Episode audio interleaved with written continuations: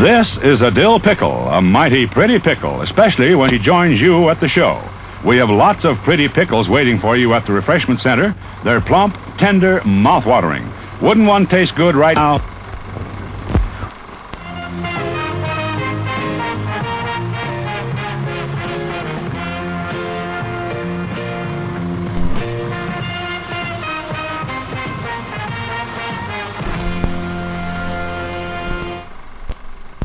Welcome once again to Halloween Boutique Psychotronic Reviews out of the Dark Discussions News Network, www.darkdiscussions.com. Uh, we have a special uh, podcast episode tonight, uh, specifically because of a large group of folks that are uh, coming on to uh, discuss some things, and we'll get into that in a moment. But before we do, uh, we do have a co host from the state of, oh, I'm Philip, by the way, from the state of New Hampshire, and in the state of Virginia, or Commonwealth of Virginia, actually. Hey, this is Barrett. Barrett, how's it going, my friend? It's going well. Excellent. So, uh, Barrett, uh, yeah, we, we have a, a, big group of folks that are about to join us. Uh, why don't you uh, uh, let folks know that are listening uh, what we're going to discuss tonight? We're going to be discussing the Indie Scream Halloween Spectacular, and we're going to be talking with several people that have movies um, showing on the Indie Scream Halloween Spectacular. Um, should be a fun event. Excellent. All right. So uh, before we uh, uh, discuss that, I guess we should go do a roundtable of uh, the folks who have joined us. And I know uh, there's a couple of folks, uh, Mark and Kelvin, who are, are really into it, the, the whole thing. They're the ones that got us involved. So let's start with you, Mark. who are you, and explain what's going on. Sure. Uh, my name is Mark Belasco. I'm the vice president of Adler and Associates Entertainment. We're putting this event together with uh, in live and also in association with um, American Media Society. Uh, the event is really, uh, I don't like to call it a festival because it's not a festival. They're not competing for awards. This is really in the spirit of supporting one another, supporting the artists, supporting indie films and horror. And um, one of the things I think that we have to remember to mention uh, that I'll probably mention more than once because Calvin made sure to uh, to tell me is that uh, um, Indie Scream like Scream, like app, uh, dot in dot live is the address to go buy tickets or get any other information, but you do not need a dot com. Apparently, that's a, a reoccurring problem with in dot live. So you do not need a dot com. It's just indie scream uh, dot in dot live, uh, no dot com. And uh, this will be a truly global event. Um, so it can be viewed anywhere in the world. You don't need to download an app. You don't need anything like that. And one of the things that's really, I think, cool and special about it is most of the filmmakers are involved uh, that can be. They're going to be on a live chat uh, during their live stream, and some will be doing Q and A's. I believe most of the people here are doing Q and A's. And um, aside from that, when you purchase a ticket, they're available in different ways. You could purchase the event, uh, you can purchase the day, or you can just purchase if it's a friend of yours films. But one of the things that I think is really cool is you can you can watch it any time during the event. Obviously, you can't watch the live stream before it comes, but you can watch the movie and then watch it again. And I believe it's going to be available um, until the 17th. Is that right, Calvin? After, so if somebody wants to watch it again. That's right. Uh, so everything will be available uh, through November 17th.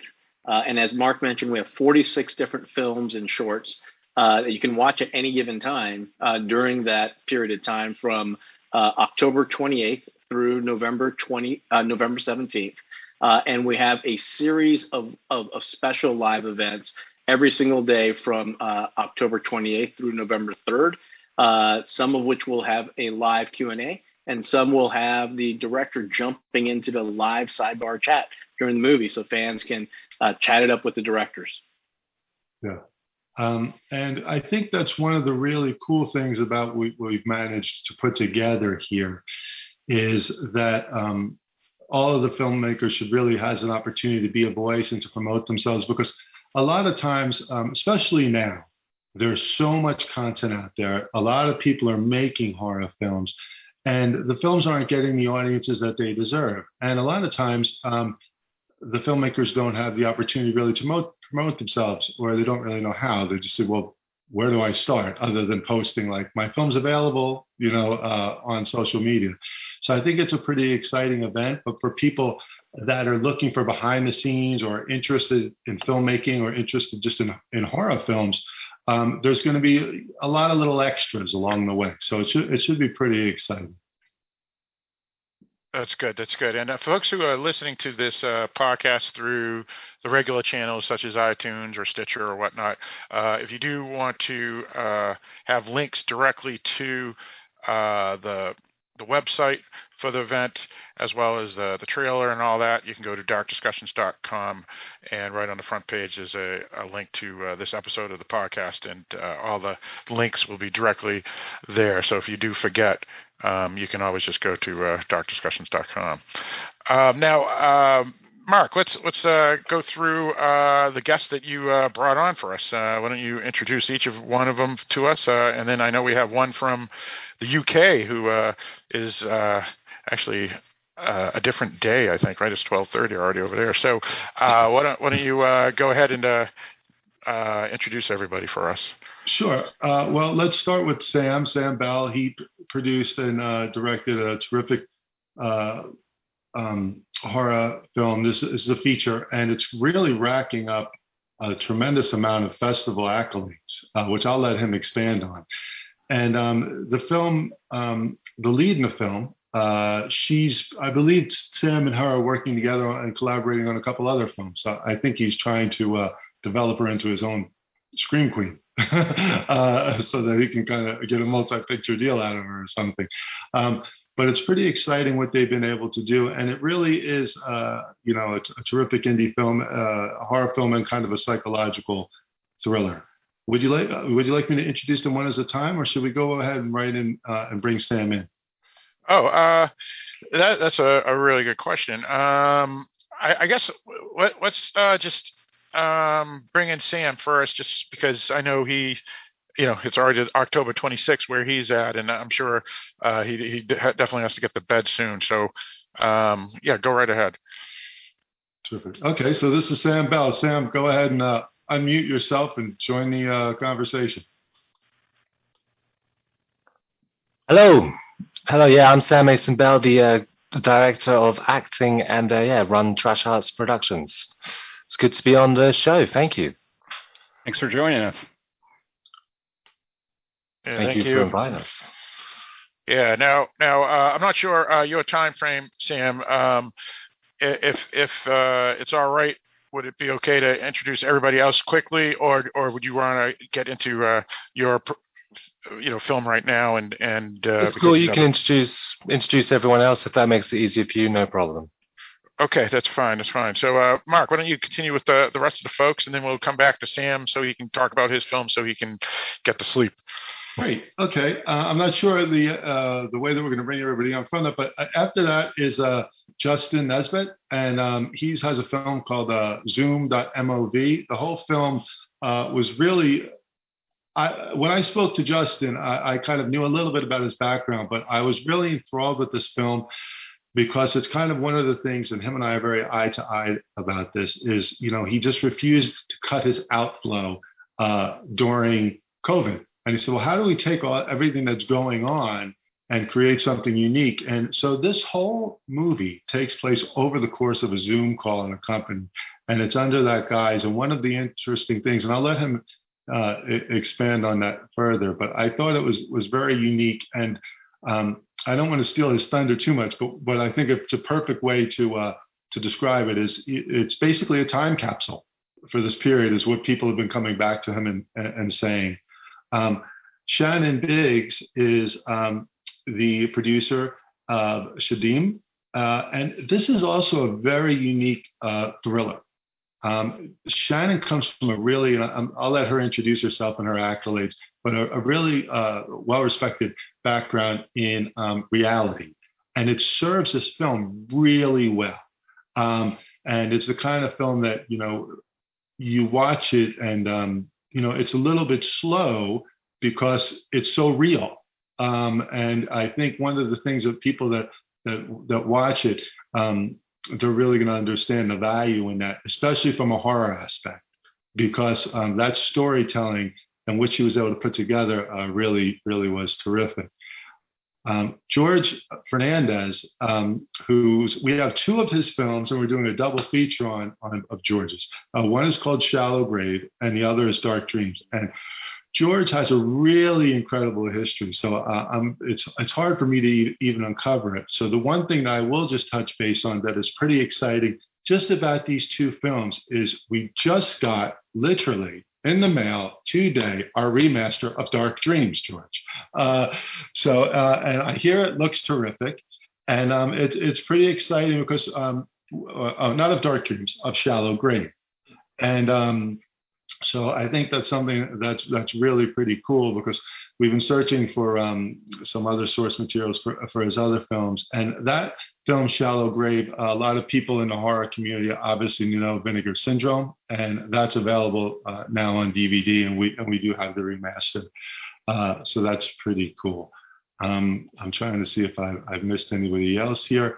Um, actually, we were supposed to be joined by one other fella, but he's not here. Maybe he's confused and he thinks it's tomorrow. So his name is Joseph Strickland, but I'll um, I'll shoot him a um, a text or something while while we get going and see if I can circle him back around.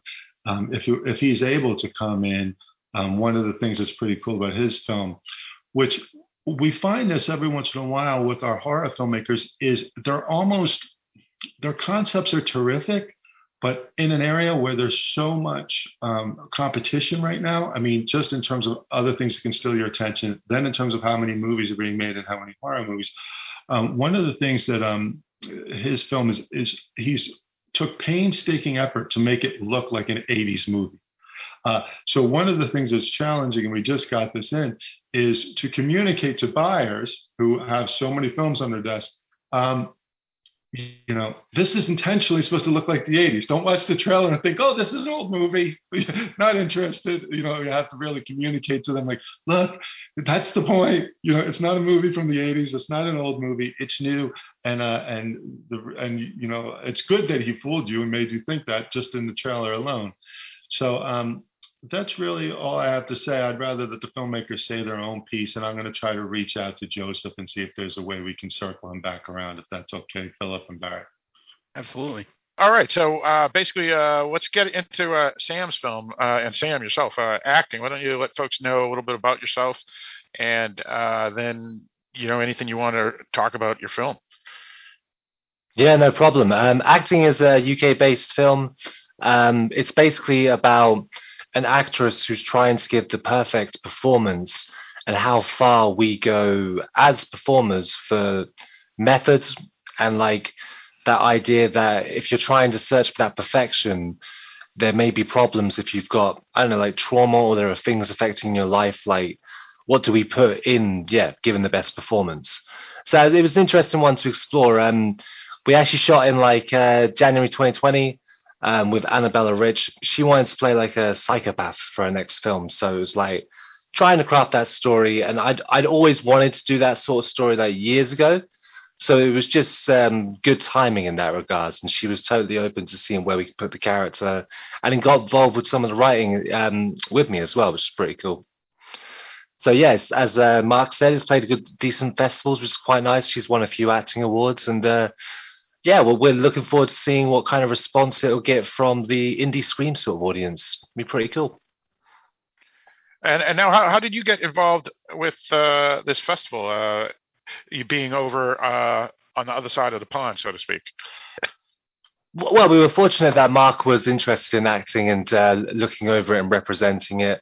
So when he said about getting involved with this festival, it just made a lot of sense to be able to be put in with some other great indie horror filmmakers from around the world, as Mark said. And just yeah, like because our film isn't it's, it is a horror film, but it's not your traditional horror film. It's more on that paranoid psychological thriller sense, so uh, kind of almost like the early Polanski sort of stuff way back. So like in that respect, it's good to be teamed up with a variation of different kind of films just to showcase what horror can be that it can be so many different things. It doesn't have to be just a gore pick or a slasher or a haunted house thing.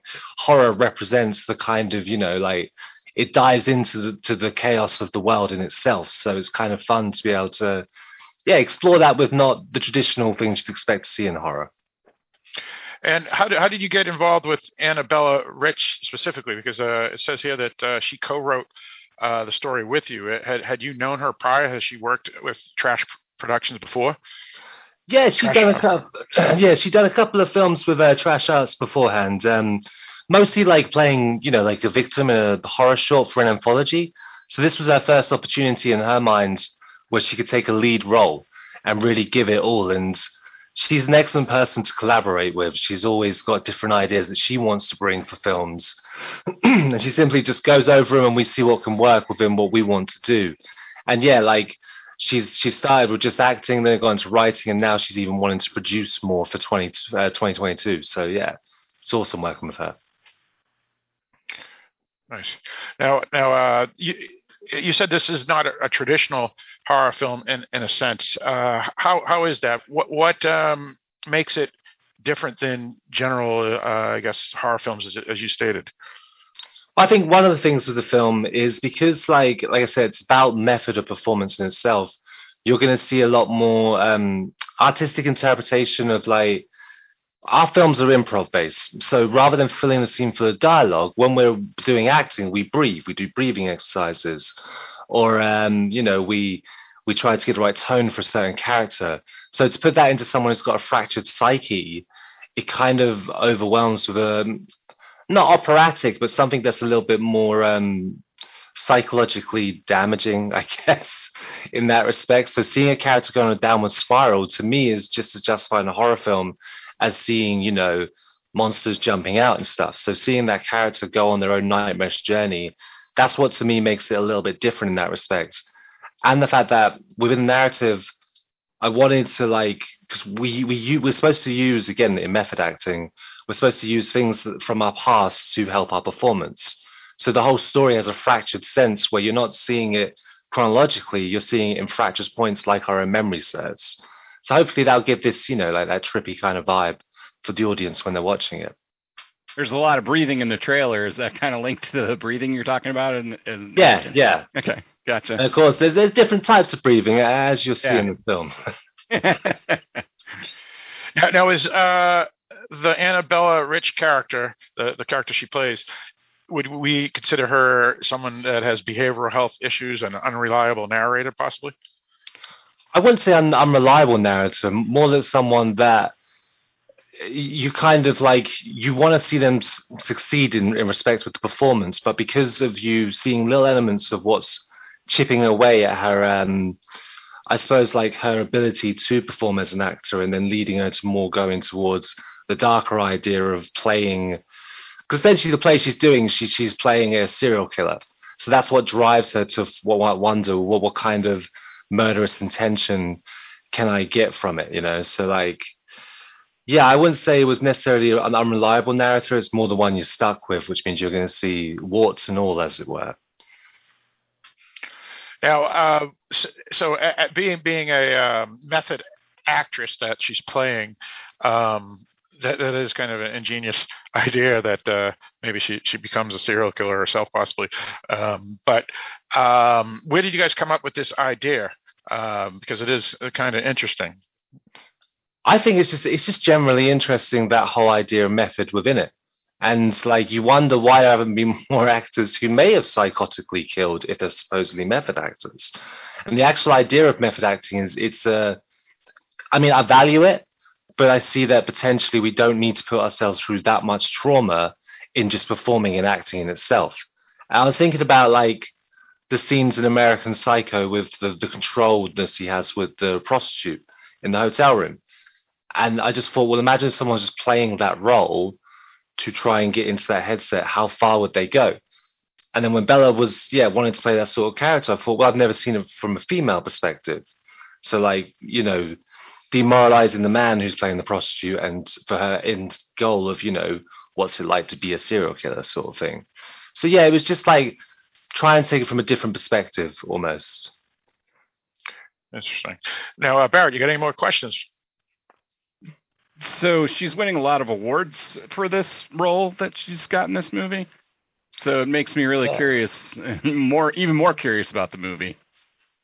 I think that was the one thing that I really wanted to hope that we could achieve was that if people can accept how great I think she is in the film, and again, award recognition certainly helps with that for the character she's playing. So yeah, I'm, I'm, i feel quite happy to know that people have clicked onto what she's doing. As much as I'm happy with my own work within it, it had to be sold on her being great. Unfortunately, she's great, so we're kind of lucky like that.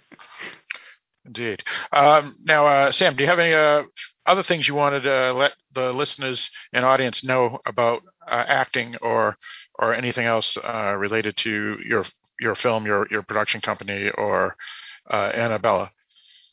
Well, uh, yeah, we run Trash House Films. Uh, you can check us out on Facebook, on YouTube. We are Trash House Productions. And essentially, me and Bear, like I said, we've been working on many different things together. We, when uh, signing acting to Adler, agreed to another film that's currently in post production, another horror film, more of a religious, ghostly kind of psychological horror. But we had, we had so much fun shooting it last year. And in fact, today, if I'm allowed to mention other films that I have with different people, uh, our slasher, The Terror of Blatchley Forest, which is essentially a remake of an American filmmaker, Dustin Ferguson, that film is actually out on the 26th, which is, yeah, today. So you can actually buy that film from his site. I would give the direct link, but as I don't have it, and of course we're here to promote other things, uh, yeah, just to let people know if they want to check that out, they can check out the trailer on our Trash House Portsmouth where you'll find a lot of trailers for most of our work that we've been working on. All right, fantastic. Uh, Mark, uh, any, anything else you wanted to bring up about Sam's film? No, but Sam, you can feel free to expand on your other stuff. This is, you know, this is really about independent filmmaking and horror films, and you. So if it's about you, your work, independent horror films, uh, or or indie films, they're happy to, uh, to uh, entertain it. So don't feel limited to just what's going on with, with Indie Scream, uh, because that's really celebrating all of those things, and that's what we're here uh, to discuss. So if, if, there's anything else you want to expand on, uh, I don't want you to feel like you know you. And I think, yeah, I think if people go and check us out on the social medias, they'll be able to see that, that we have, we're, we're very fortunate to work with a lot of different sales agents, work with Dark Side Releasing, We've got a bunch of films with them. Got a load of stuff you can check out that's more non-exclusive. We have a show called My Horror Story, which is like different horror stories that actors tell. Uh, it's like six episodes on our YouTube channel. We're trying to always give some sort of content as well as obviously having our deals with different people and stuff. So yeah, please come come over, subscribe, and check out all the different things that we're currently working on. Fantastic. And uh, one one last thing, um, do you actually have a URL for uh, Trash House Productions? Uh, as in like a website or more? Right. Exactly. Yeah. Yeah, we, we did we were more on like just on the basic social medias. You can find us on all of them. Uh, like I said, it's either Trash House Portsmouth or it's Trash House Productions. Portsmouth meaning UK, not uh, New Hampshire, I believe. But yeah, yeah that's UK. right, New Hampshire. It's a, it's a great town in uh, New Hampshire, actually. All right, thanks, thanks, Sam. Appreciate it. Uh, so uh, hopefully, folks will uh, get to check out your your film for sure.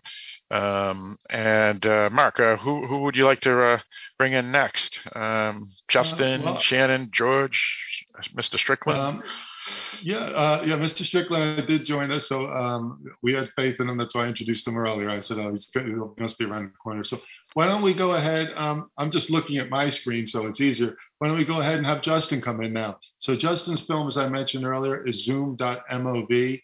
Um, he's going to be doing a Q&A as well uh, during, and I believe um, probably some of his cast is going to be in, in on the chat uh, during the event. And it's really well suited um, to what to what we're doing now into the event because, uh, as I mentioned earlier, the whole thing takes place on a Zoom. But I think when he tells you about the inception and developing of it, uh, you'll find it pretty interesting. So uh, I'll be quiet now and let him tell the story. Hey, thanks for having me on. I am the co-writer, co-director, and one of the main cast in Zoom.mov. I thank everybody that's uh, going to tune in and watch it for the festival. And uh, yeah, any questions you guys have, go ahead and uh, shoot. Well, where'd you come up with the concept? you know, I was uh, uh, I'm managed by um, Citizen Skull Productions (CSP), and they uh, my manager there, Liz Fuller, has this like um, Facebook forum chat. She keeps all her clients informed of what's going on in breakdowns and the business and you know auditions and just different things and you know she kept everybody she would have zoom calls every uh every few weeks just to check on people's mental health during the pandemic during quarantine during lockdown so i just you know jokingly in a chat in the forum said haha you can make a whole movie on zoom. You know it punches in when somebody talks it comes out when you're doing the grid view like you got your wide shot you got your close up and a couple of the actor writers DM me and said are you serious? I said i mean kind of you know. I don't know. Let's i don't know. It's a new concept you know. We're inventing the wheel here. Let's see if the wheel rolls down the hill or if it's square you know. So um we got together wrote fleshed out a script um casted it within the her clients and people we knew. And we uh, joseph cannon helped write the script and he's really the mastermind uh, behind all the dialogue and, and, the framework of the screenplay. And um, tristan cunningham who couldn't make it today, she's our wonderful lead. She also helped write it. So it was just the three of us and we just kind of brainstormed and put it together during quarantine. And did a rehearsal and uh, the rehearsal sounded good uh, I told the actors, I said, you know, don't worry if something like we, I wanted to make this like real, like found footage film, like a Blair Witch or like uh, you know, something like that, like found footage. Since it was popular, I wanted people to think that this was a leaked Zoom call and something bad happened on it. So I made sure the actors. I said, if a phone goes off, cool. If, if there's a noise in the background, cool. Like we don't want if the audio is not perfect, your dial-up connection, your internet Wi-Fi is spotty or any like. Let's not stop rolling because I wanted to feel as real as possible. And I think we were successful in that. And I think it's a, a nice, entertaining piece. And the concept was pretty simple. It's something happened during a Zoom call, and nobody saw uh, somebody go missing uh, while they're on this office Zoom call, this company Zoom call. And I think it's something we can all relate to. And I even have the CEO, he stands up and he's wearing a suit on top and he's pantsless on the bottom, you know, things that we all saw you know, during quarantine.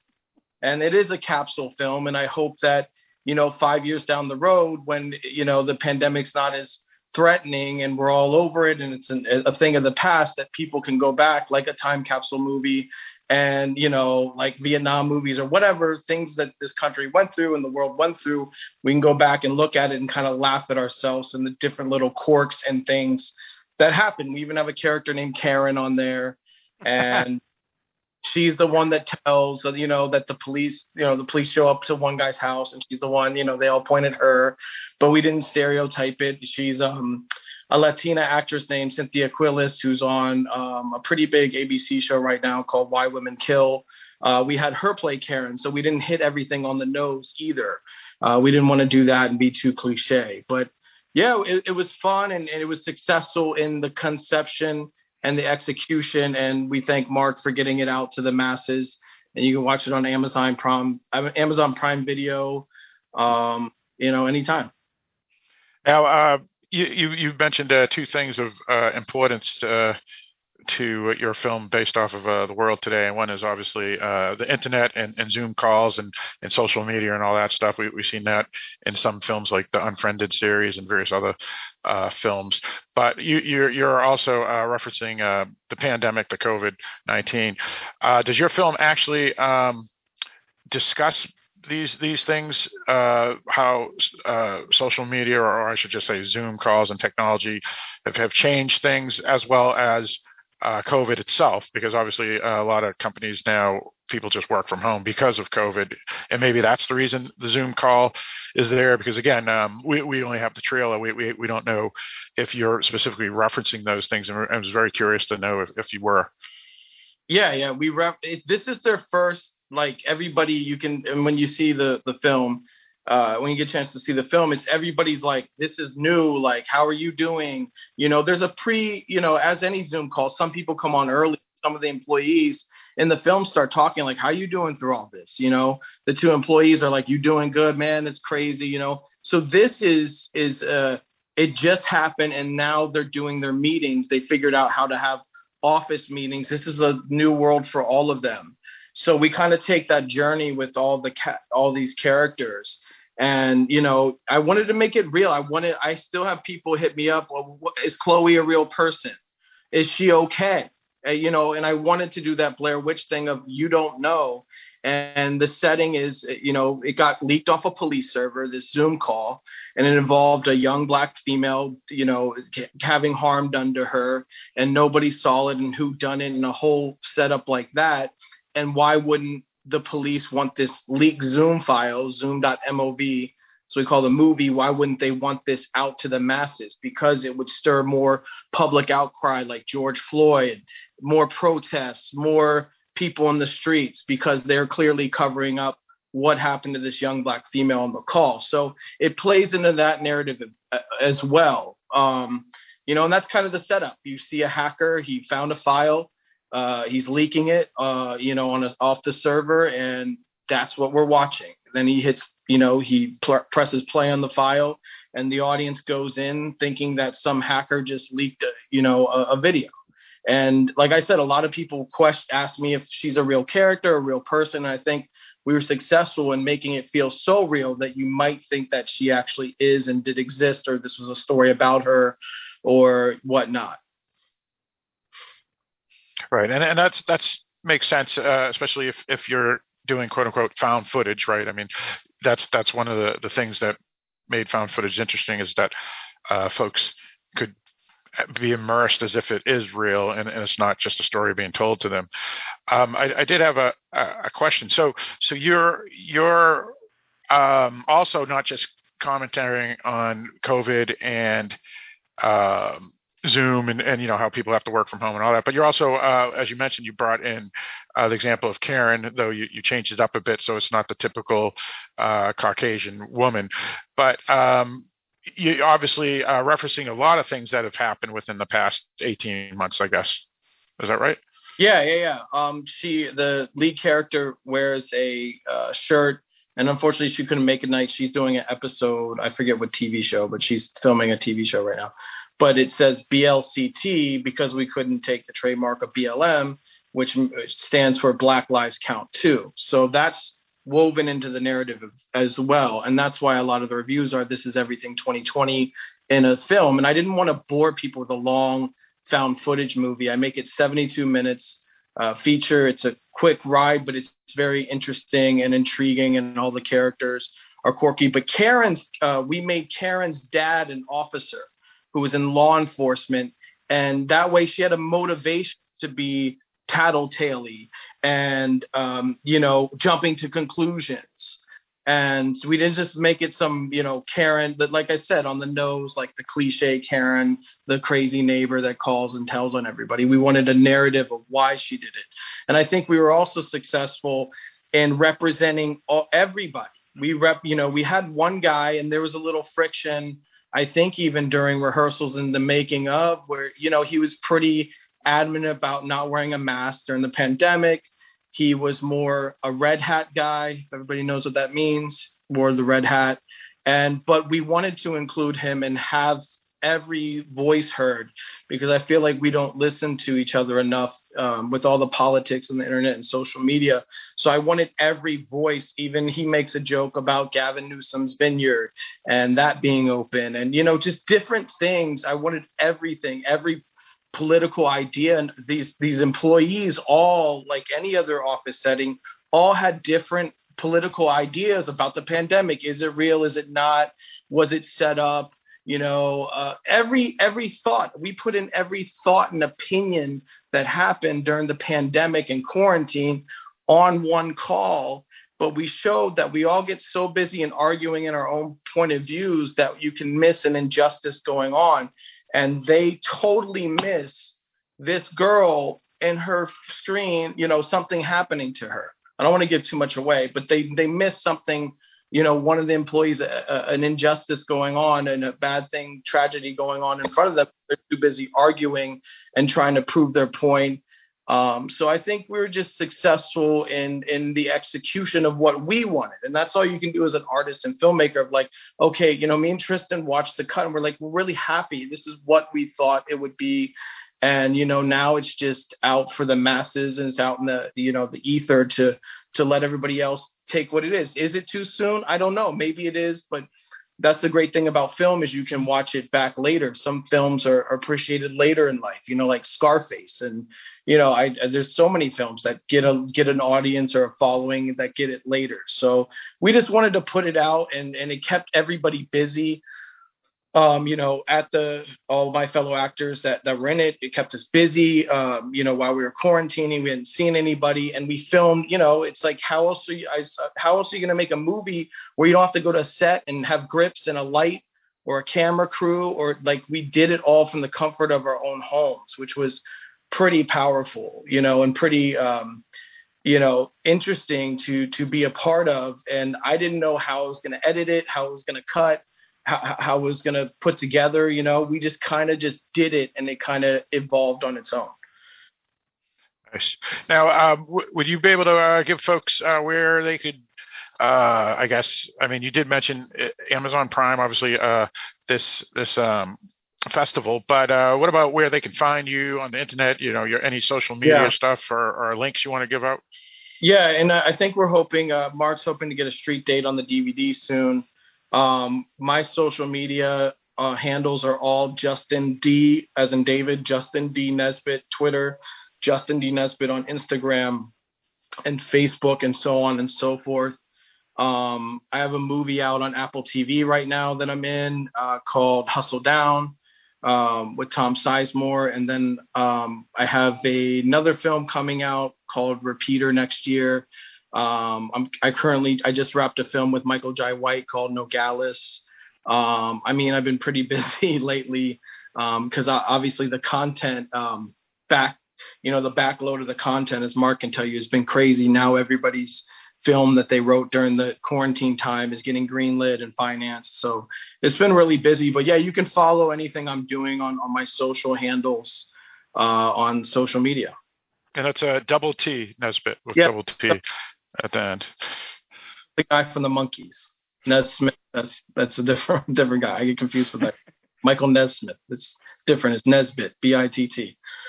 Like Buzz says in Toy Story. I used to get made. I get used to get teased about that. I'm Mrs. Nesbit. It's that Nesbitt. So. Gotcha. All right. Fantastic. Fantastic. So, uh, oh, one one last question is: uh, you mentioned the DVD. Is there going to be a director's commentary or any, anything like that on it? I'm I'm totally I'm totally open to it. You know, I you know I'll talk to Mark whatever whatever he wants. I mean, you know, it's it's it's a hard movie to commentary on when you're trying to do found footage and make people believe that it's real. But I think it could be cool. You know, it's a cool thing because you know it it was unheard. We even had cats. This lady with uh, this actress had cats. I said, let your cats run wild. I don't let them jump in front of the Zoom call. Let them make noises, scratch you. Like I wanted to be so real, and they did. The cats, her cats were like unruly during filming, and I only did. We did. Uh, uh, here's a little insight. We did a wide take and a close up, and cut that together. We didn't want to do a bunch of takes and overdo it. We want to make it feel real as possible. And we weren't looking, it's the one movie that you're not looking for perfection. You're not looking for audio to be perfect because you can't sell the realness if everything's clean, perfect visual, you know, perfect audio, nothing, the camera doesn't shake. We wanted all of that. You know, we wanted to feel really like a found footage film. Found Zoom, sorry, found Zoom file film. All right, fantastic. Yep, and that's why uh, it's it's .mov uh, has the that in the title because of the, the file. All right, Mark, uh, why don't you uh, let us know who you want to bring up next to discuss their stuff? And thanks for joining um, us, Justin. So, so absolutely. Let's, let's, move it um, along. Let me see. Um, why don't we bring on uh, Shannon Biggs because her film is kind of um, pretty interesting too. And, and taking off on the found footage, it's not really a found footage, um, but it's got that reality feel to it. So I think it's a pretty good transition. So um, I, I, think you'll really be interested to hear what, what she was able to do uh, on this film. All right, uh, Shannon, why don't you let us know a little about yourself and uh, your film? I am uh, Shannon Biggs. I'm one of the executive producers of Shadim. I'm also co-owner of Argle Bargle Films. Um, unfortunately, my business partner Jairus Cobb could not be here.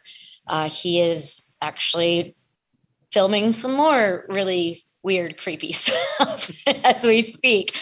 Um, so yes, as Mark said, we are we both come from uh, mostly a reality TV background. Uh, Jairus and I have worked together for 15 years, um, and this concept actually started as a reality kind of feel like idea that we wanted to find, but uh, really our passion is just storytelling.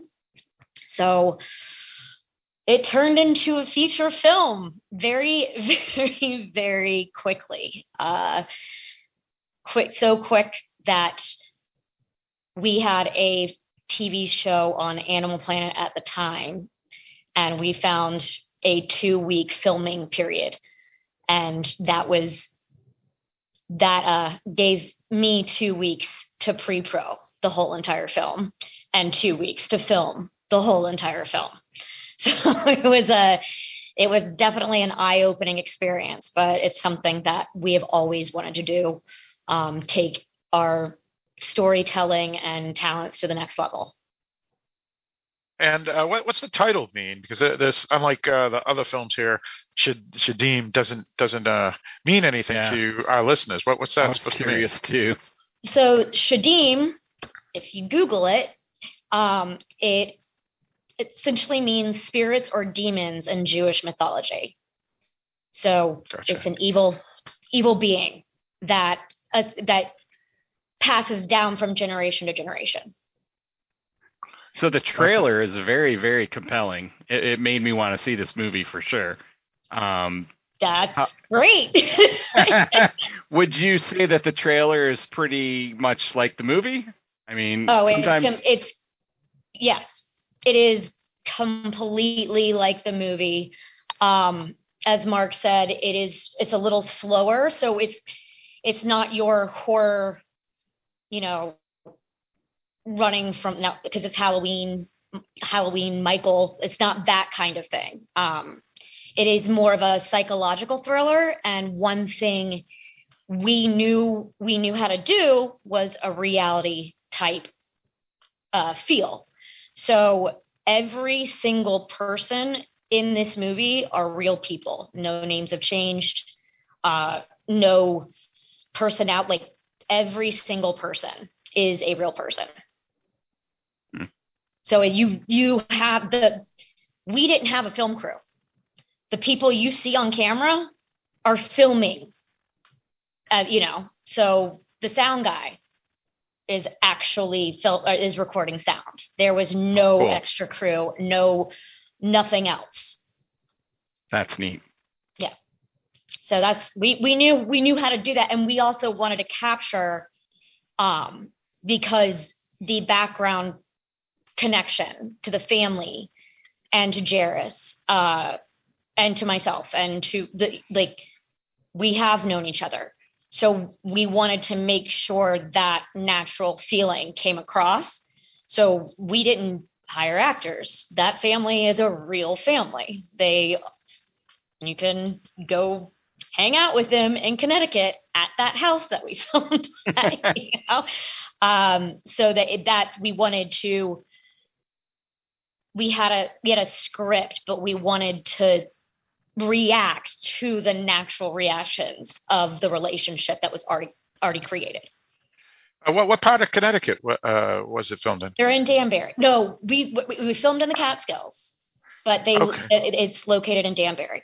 Oh, that's kind of interesting because our, our co-host for one of our podcasts, Chrissy, actually lives in Danbury. She'll be oh, excited really? to hear about. It. Yeah, yeah, that'll that's, be kind of funny. That's, yeah, there. That's where everybody that's every location we filmed in was a location like we wanted it to feel as real and people to be as comfortable to get that across interesting uh, that's pretty cool uh, now um, let me ask you about um, the mythology and uh, the jewish mythology specifically because uh, as you were discussing um, uh, things I, I, looked up and sure enough, uh, you're right. Uh, the Shadim is related to the Jewish mythology. Uh, what what folks? What made you folks decide to go that route? Uh, we've seen a, a, number of Jewish mythology films recently in the past two or three years in the horror community, and it's an interesting th- uh, thing to, uh, I guess, use since since it hasn't been as common as as you know Catholicism and other religious horror. So, um, did you guys just come up with this idea, or was one of the screenwriters um, specifically Jewish and knew knew some of this folklore from maybe grandparents or something? Uh, how, how, did you come up with this? Uh, uh, so it's it's it's a funny one reason Jairus and I work together so well is that we are complete opposites. you know, definitely like the yin and yang uh, part of it.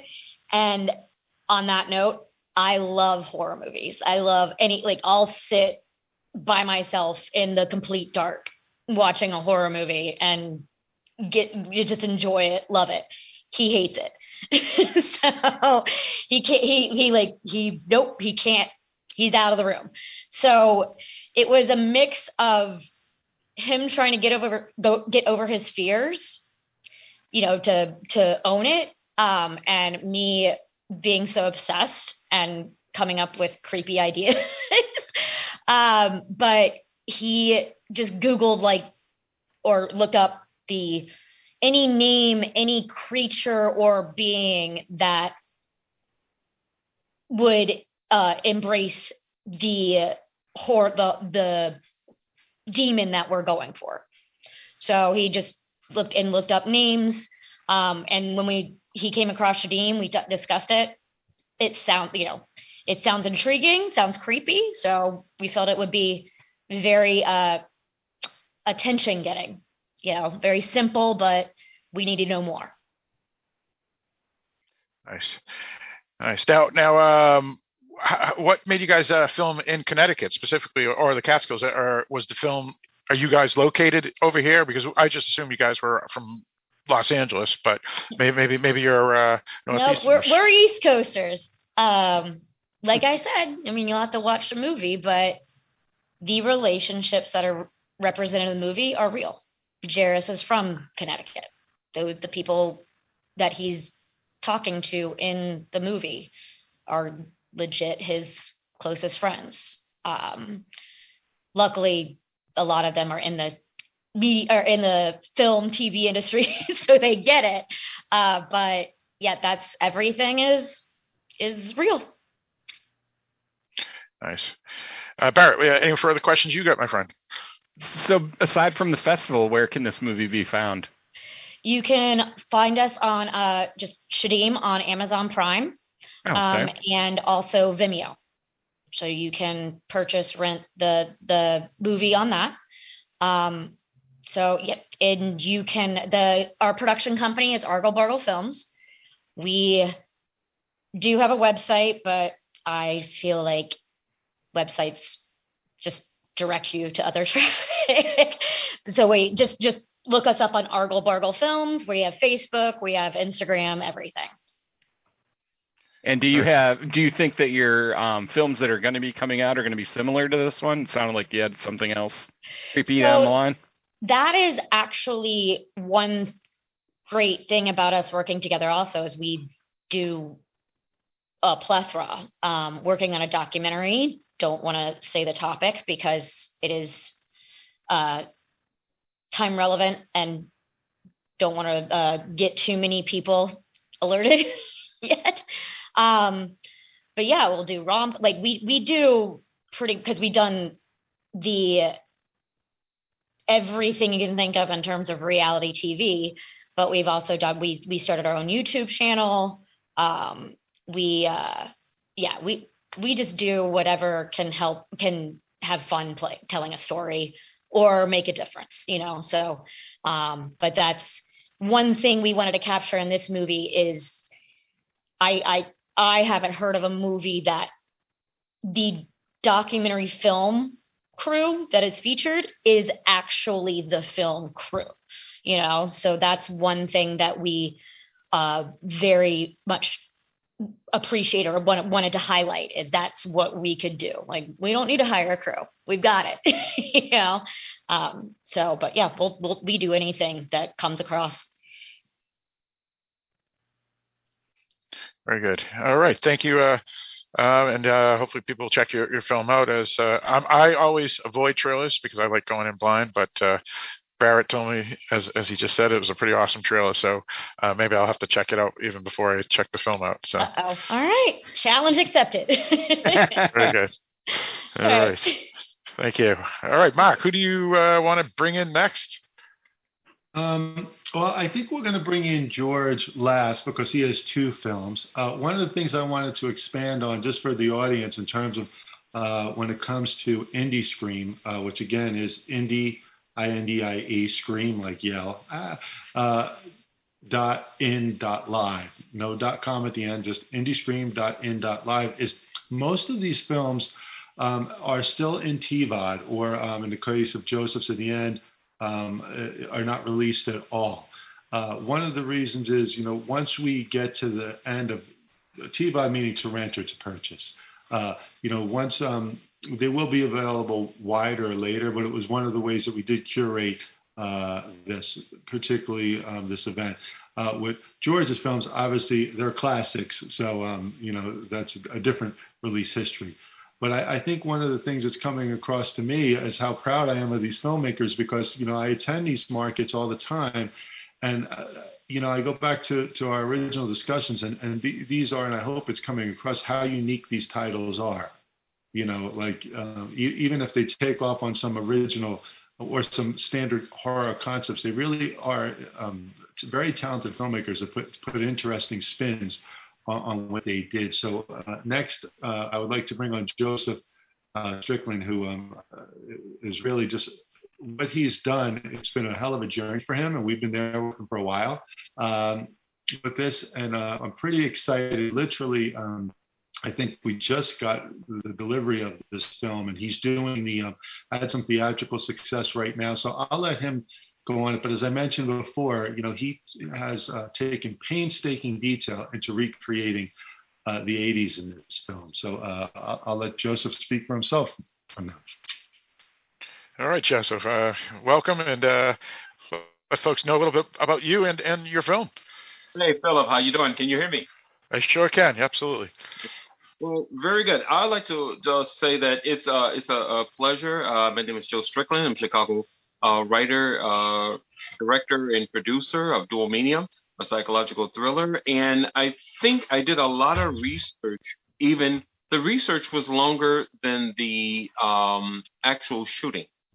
Uh, what got me interested in, in do, doing the movie Dual Mania, if you listen to the title, if you look at that, it's actually a real um, term.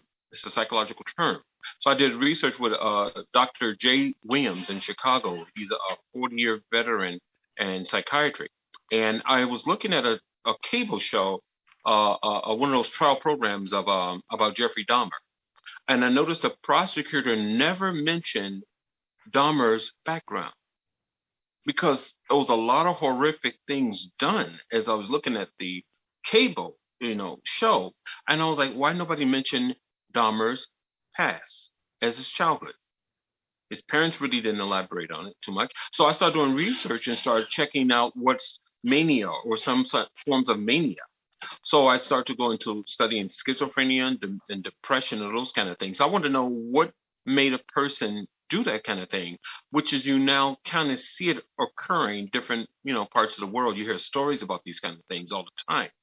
But I want to know what the, the mental setup that Dahmer, you know, what caused him to do that. So I read a story and about uh, a, a young man going to a psychiatrist in Chicago and trying to have a normal life, talking to his doctor, but this the patient Tommy Valentine, played by Michael Spitz, um, he really doesn't reveal really what his really true trauma is, just what things that's troubling him, kind of demons that are troubling him in his past.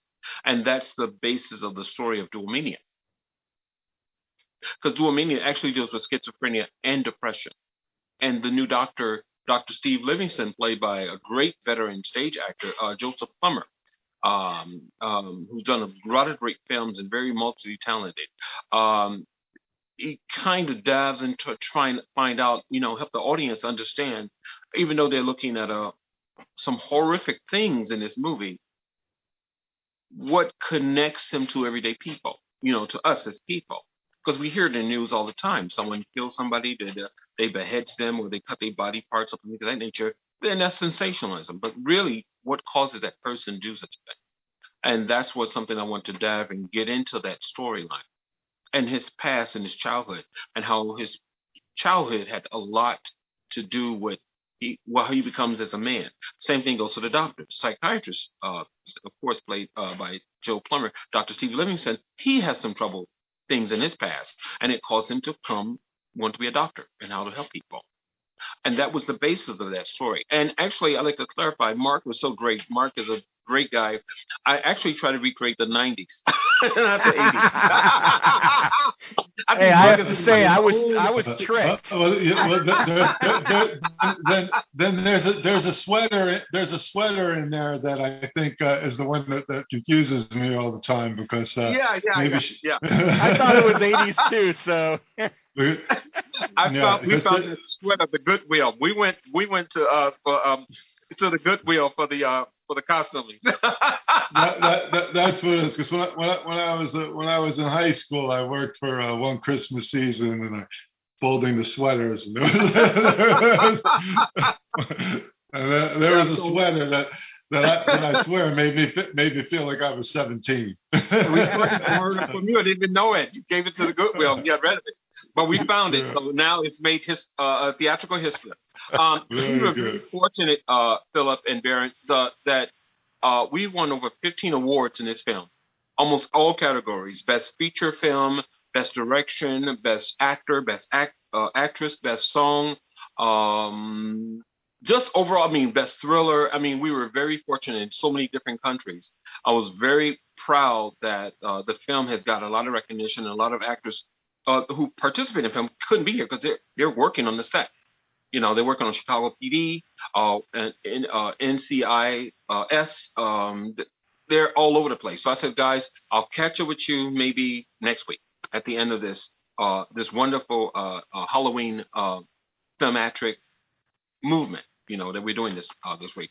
But um, another thing I, I thought that as I was writing the story down is, you know, I was I want to make the movie more like a a film noir, you know, or or neo film noir. But I've been we've gotten reviews and and the reviewers like this is more film noir, you know, it's in that category and it's literally film noir.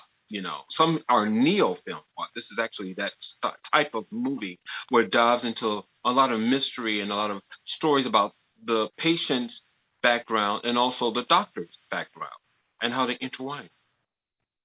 Now, uh, I have a question about that. Uh, so you have have you know the the the patient and then the doctor, um, but uh, uh interesting thing about it that you've you've kind of mentioned is that w- whether whether we have the patient or the doctor, it appears that both characters have personal demons or something that that have uh, carried through from their childhood. Um, what what made you decide to go that route? Because that, that kind of is interesting because you have dual characters, and yet they both have things in their past that have created who they are today, whether they're they're fully mentally healthy or not. They, they're they're obviously uh, wounded from from those things. I want to interject on that. I want to add to that. So yes. this seems yes, like the push. This seems like the push and pull of patient doctor as well added to that, you know, and how they affect each other, and no one is unaffected by that type of relationship.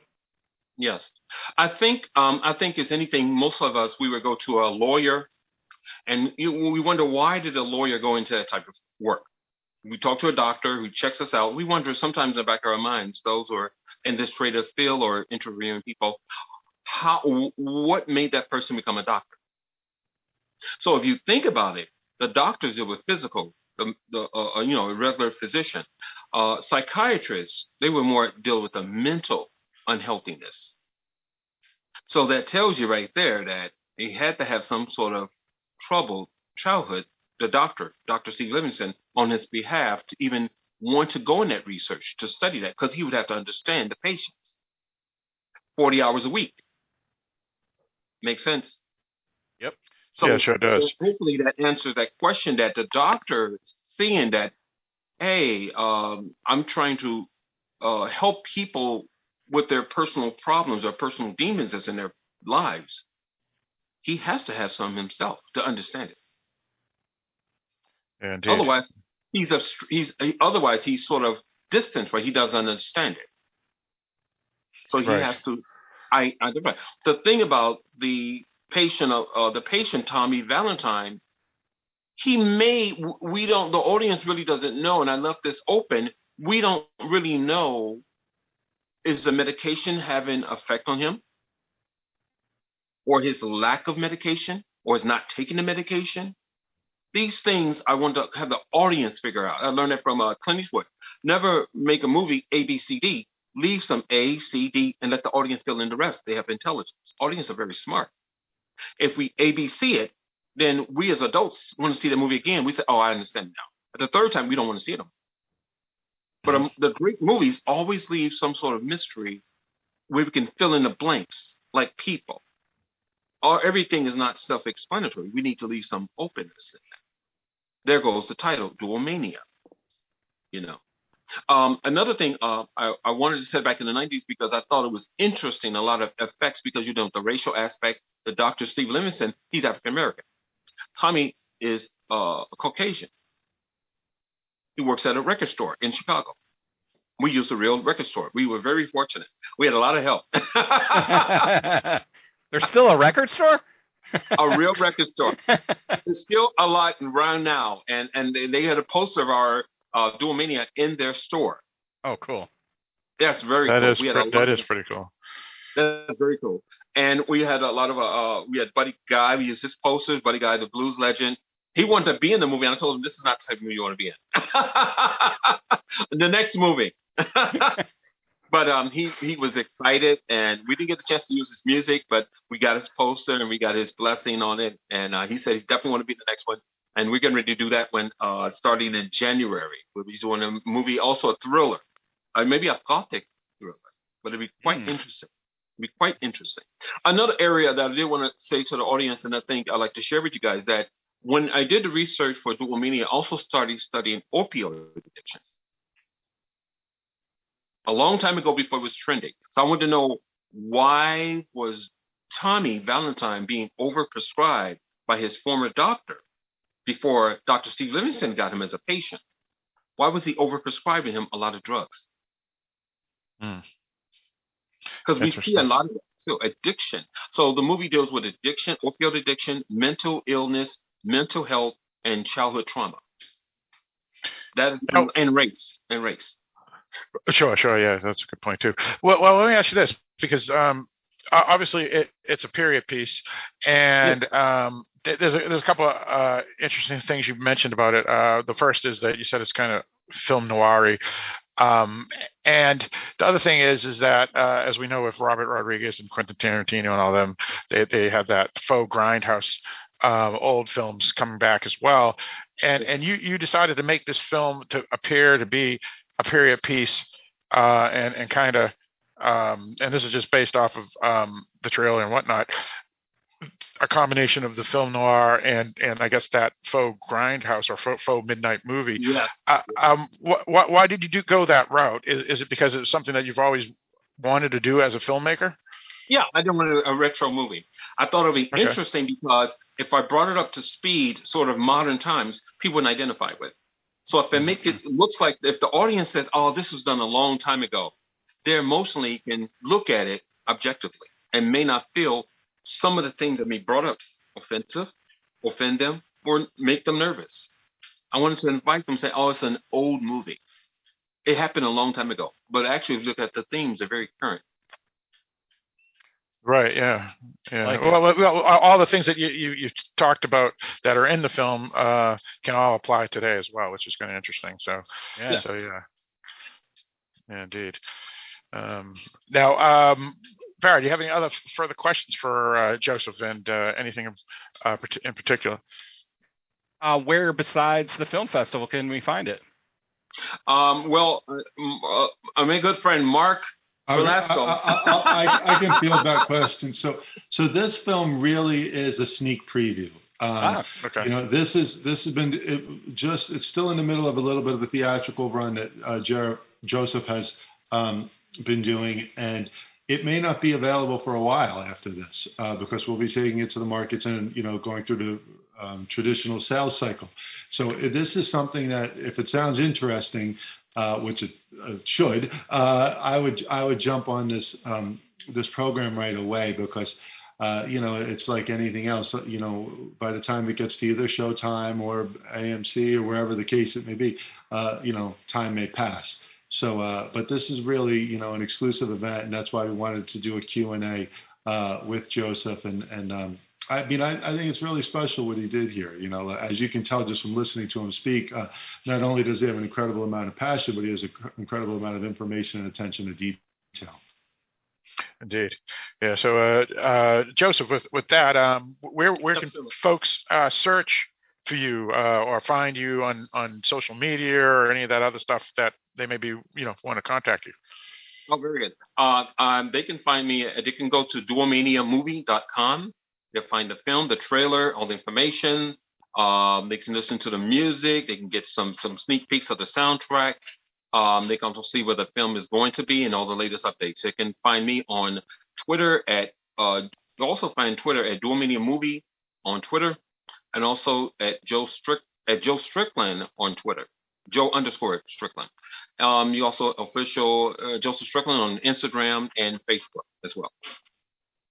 Excellent, very good. So uh, yeah, hopefully uh, folks will uh, check your film out, especially since it's uh, like a sneak peek and and it won't be available for general viewing for a while. So uh, this is a perfect opportunity. Everybody can go check it out. So uh, thank you very much.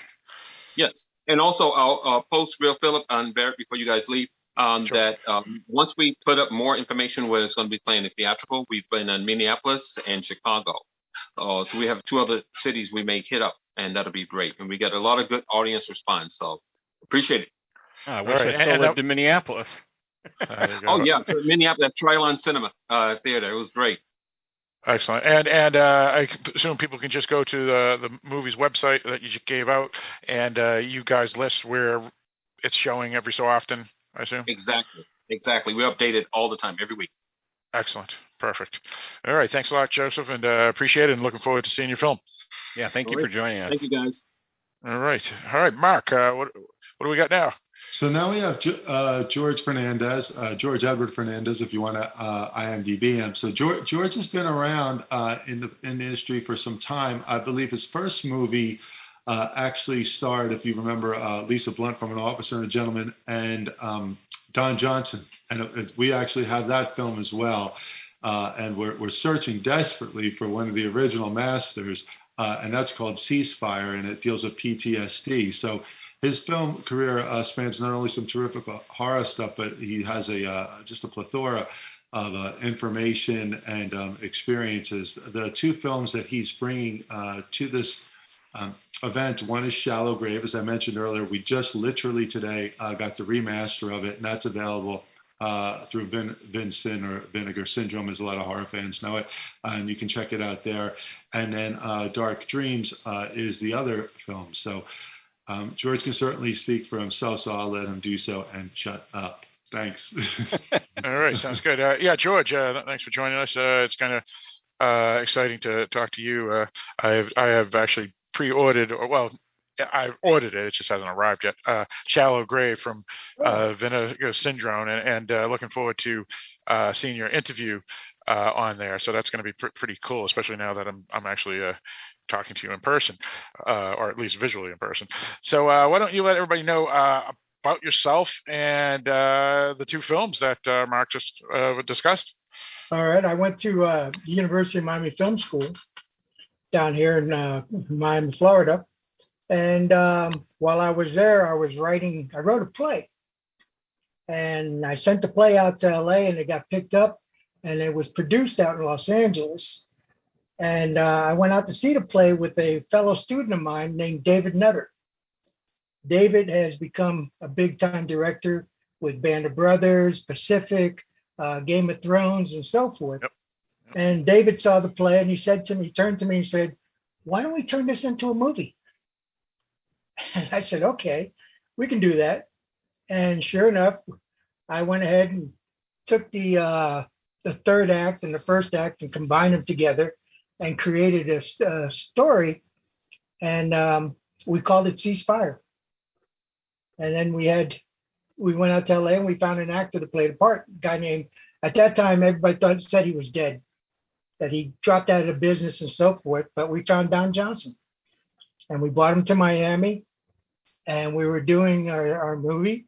And one day, people from NBC came over, and they said, "Well, we're doing a new uh, TV show down here called Gold Coast. Can we sit in on your uh, screening?" And I said, "Sure." So they sat down. Next thing I know, they're huddled up and they leave.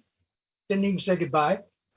And the next day, Don gets a phone call and says, uh, "Those guys from NBC, they want to have dinner with me and talk to me about the series. It's called Gold Coast." Well, as I say, it's history. Later on, they changed the name to Miami Vice. Oh, oh. And Don, you know, was the biggest thing in in TV and everything. Don's picture was on every magazine cover in the world. And this is a guy who, when we went out to LA, and everybody was saying he died. He doesn't he doesn't work here anymore. But we found him by luck, and um, you know we were lucky, and he was lucky. But uh, getting back to these two films, Shallow Grave, I wrote in a weekend. We were trying to come up with a story and uh, Carolyn Horton, who's a good friend of mine, we were sitting, drain, drain, you know, throwing ideas back and forth. And she said, "That's a good one. Why don't you write that one?" So I wrote it, and it's a story about four girls who go on spring break, and as they drive through Georgia, they witness a murder. And then what happens when you go report the murder? Well, you better watch out. You don't report it to the killer, and the killer happens to be the sheriff and uh, that did very well for us, especially in uh, Europe. A lot of people in Europe really loved it.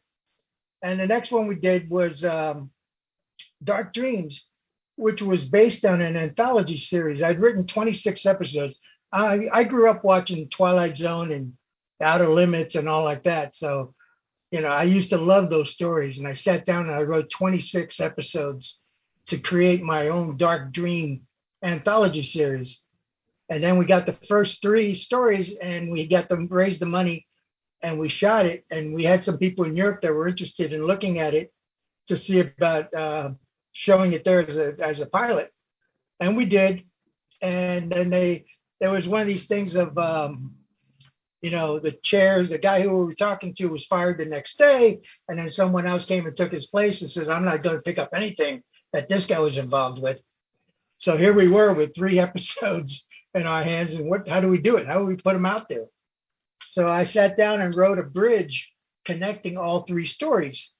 And the bridge is this dr dark and he's talking about his patients. And these are the pa- his patients are the people in these stories.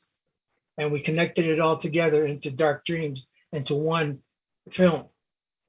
Um, after that i went to uh, florida state where i taught filmmaking. I had some fantastic students up there. One of them was a gentleman named Barry Jenkins, and he won the Academy Award for Moonlight. And another one, Thomas Scott Nowlin, uh, wrote Pacific Rim and a couple others. He also wrote uh, the uh, Maze Runner. And one of the, the director of Maze Runner, one, two, and three was also a student of mine. So it's nice to see your students moving forward and doing things. And hopefully, hopefully they do a lot more better than I have. And um, I've also taught at the New York Film Academy in South Beach for five years because I see myself as a visual storyteller. I'm a writer first. I love to sit down and come up with ideas and stories. Uh, I don't believe, like my students will say, well, what if you got a, a block?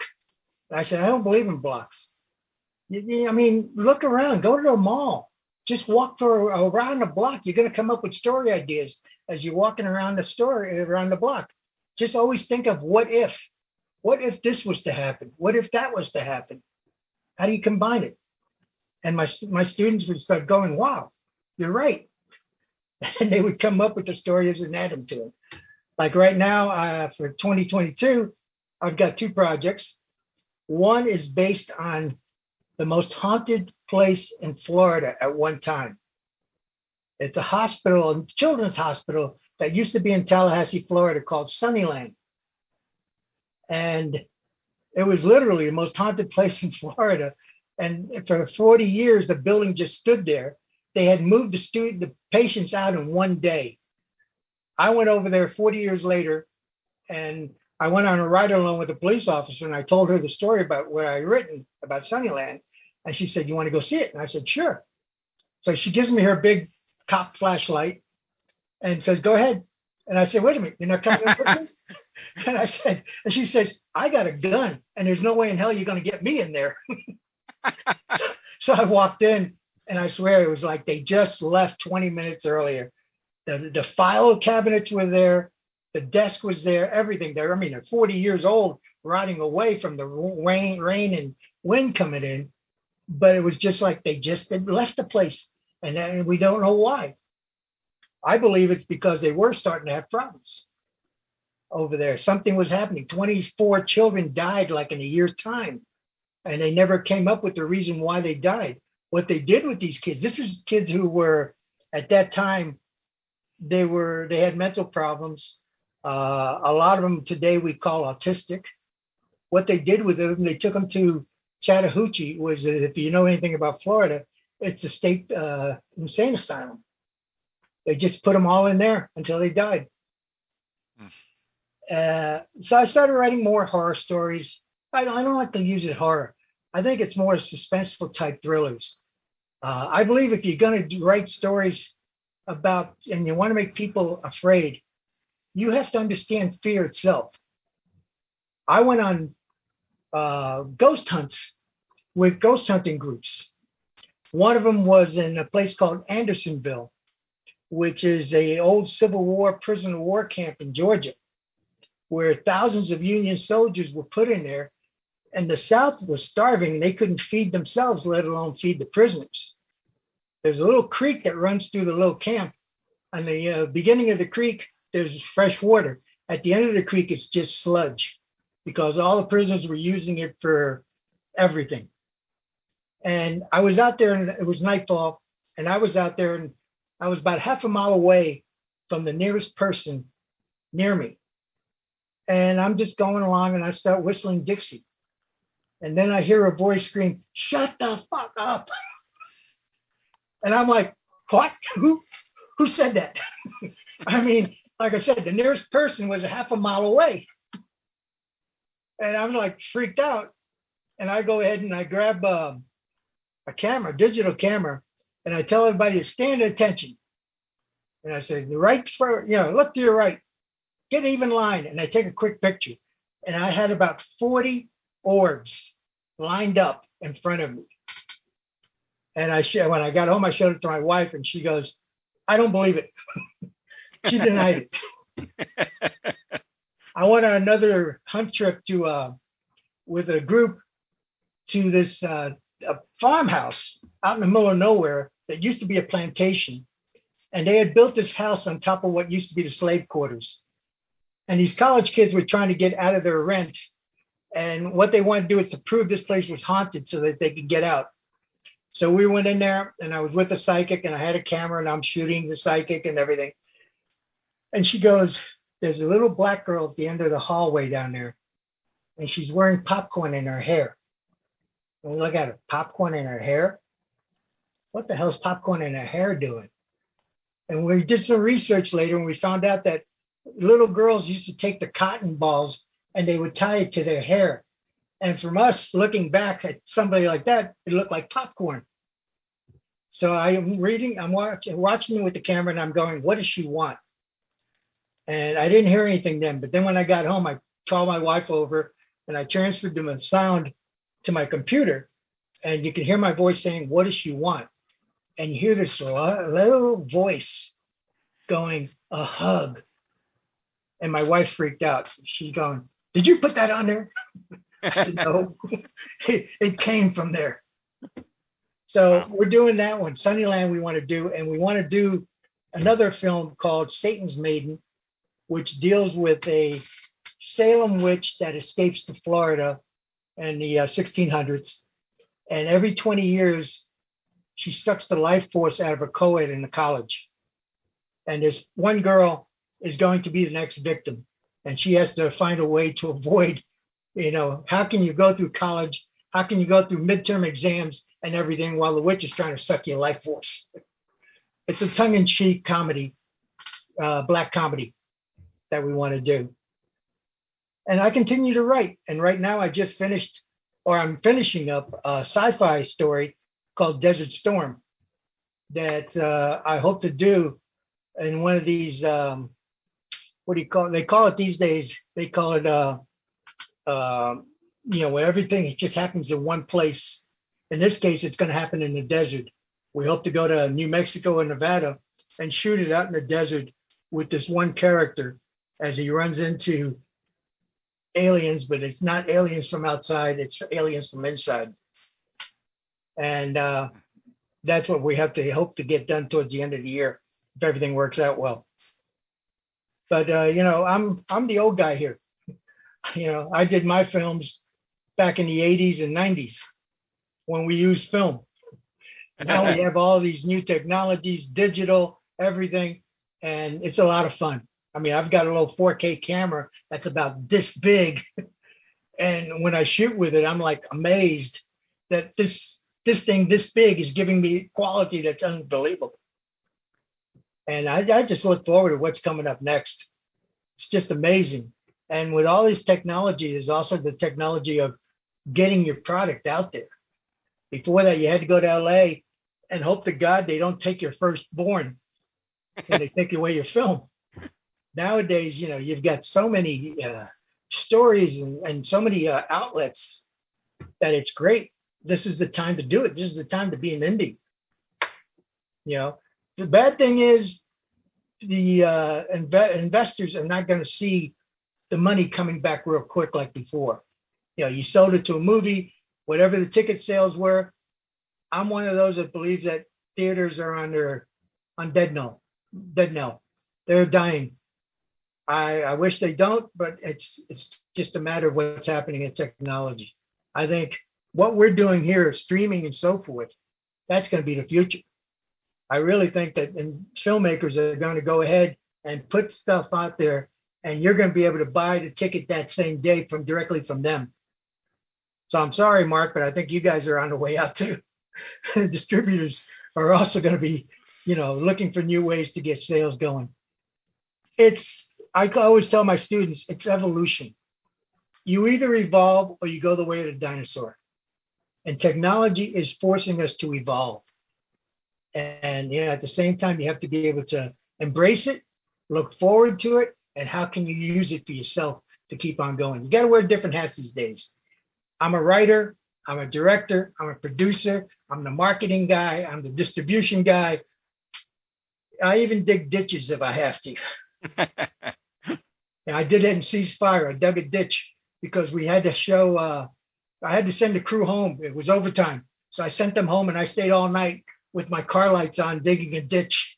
To the next day, they go, "Hey, how'd that come?" And I said, "The ditch fairies came out and did it." so I'm the old guy. I'm I'm looking at what's coming up. I'm looking at what's coming up next ten years, and how can I evolve with it. Any Dude. questions?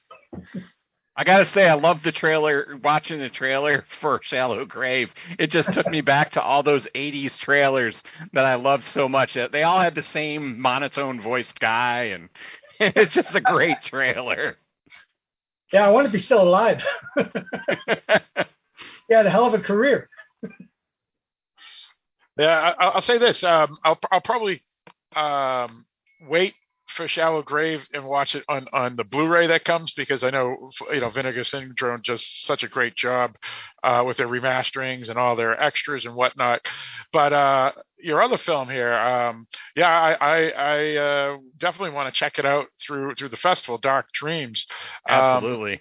yeah, and, and it is interesting how you you took the, this concept of, of three stories that were possibly going to be a TV series, and then you decided to write that that bridge story or the wraparound story is what a lot of anthologies uh, directors and writers call it.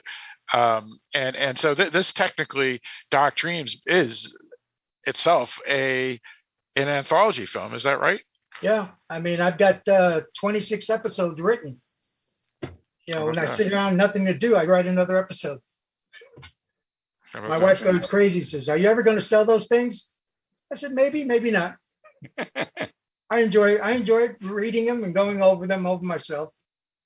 You know, and it's uh it's it's like I say, I was I was born watching TV.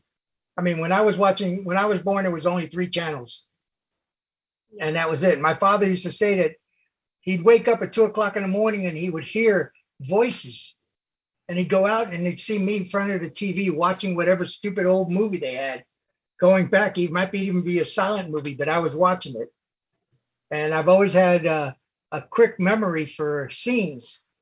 It's like when we did ceasefire, I said we they showed me the cut, and I said no, we're missing a shot. We're missing a shot from the helicopter going up. Oh, we never did that. I said no, we did it.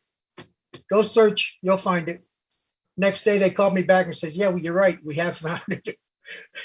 yeah, because I remember the scene. I remember seeing it in the dailies, and uh, you know I don't know where Mark is. A ceasefire playing still somewhere? Uh, Ceasefire, you know, is a film that uh, because of the assets we have, I believe it's on Amazon. We do have a DVD available. If you go to um, moviezing.com, you can get it there. But if anybody out there in this podcast is listening and they, they know where a master is or they work in the house, please reach out to us because Honestly, there's some woman I, I for a while we thought maybe George hired her because she's a collector, and I get a call like every other week, and it's like, "Did you find the master yet?" I'm like, "No." I'm like, I'm like, you know, we, we've called here, we've called there.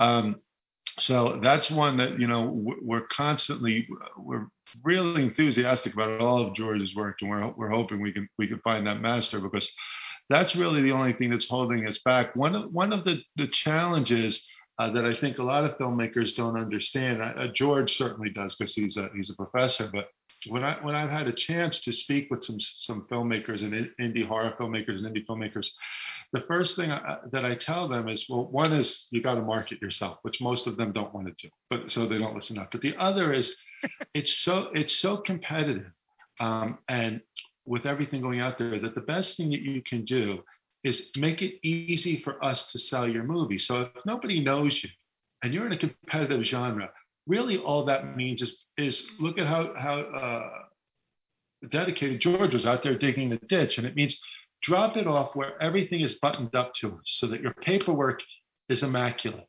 so that your deliverables are have a nice neat bow on top, so that if it's a difference between saying, well, geez, this film's got a really strong cast, but what the hell's going on with their music rights? And are they going to get this color corrected? And what's, you know, why doesn't this guy return my call, this filmmaker, because he's going doing something else? But, you know, look at this guy's film. It's ready to go. Everything's here. He cut the trailer two different ways. He gave us some artwork, he, you know, and it's one of the things that you can see with the guys that uh, Justin, who we spoke to earlier, was kind of a lot like that because he's used to producing things that are, that are better, uh, not better, bigger, I should say.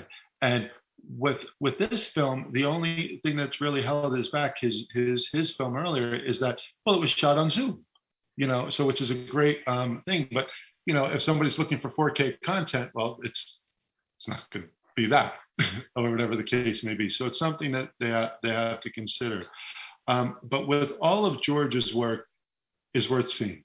Uh, you know, and I think that especially with this um, Indie Scream, you know, we're showing these films back to back. George, you're going to be on the um, live chat, correct, George? Right.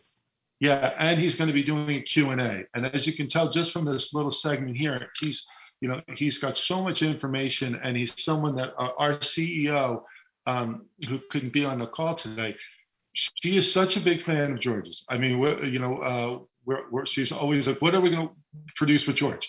What, what do we make? I think we can just go do it, you know, go do this movie or that movie with them. So I'm sure that in the, in the near future, there'll be, there'll be something, seeing something uh, uh, new from George that, uh, that, that Maria's EP, because she's a, she's a huge champion of his. Yeah, Philip, you were talking about uh, Grindhouse. Uh, my mentor is a gentleman named Bill Grefé, and he's like the grandfather, one of the grandfathers of Grindhouse. Um, he's invited to LA by Tarantino every year to show some of his films. And he, he was going to be here with me, but his wife became sick and couldn't do it. But um, Bill has all his films, and every 11 years he resell he re puts them out. And right now he's got a guy from Germany calling him, wanting his films to watch over in Europe. And he's got all whatever 20 films of his that he puts out there every 11 years, just puts it out there over and over again. Why? Because every 20 years you got a whole new audience. I mean, look at these young kids. Have they have they all seen Scarface? Hell no. I mean, my son is probably one of the few because he used to, he grew up watching DVDs that I always had of the collections of films. But you know, my daughter, I used to love it when my my young my oldest daughter used to watch uh, uh, t- uh what do you call it uh, Turner movies. One day she turned to me and she says, "You know, Dad, this guy named Clark Gable, he's sexy." And I thought, you know, this girl's born 20 years after the man died, but he still has that power, that charisma. And you only find that in those old movies sometimes.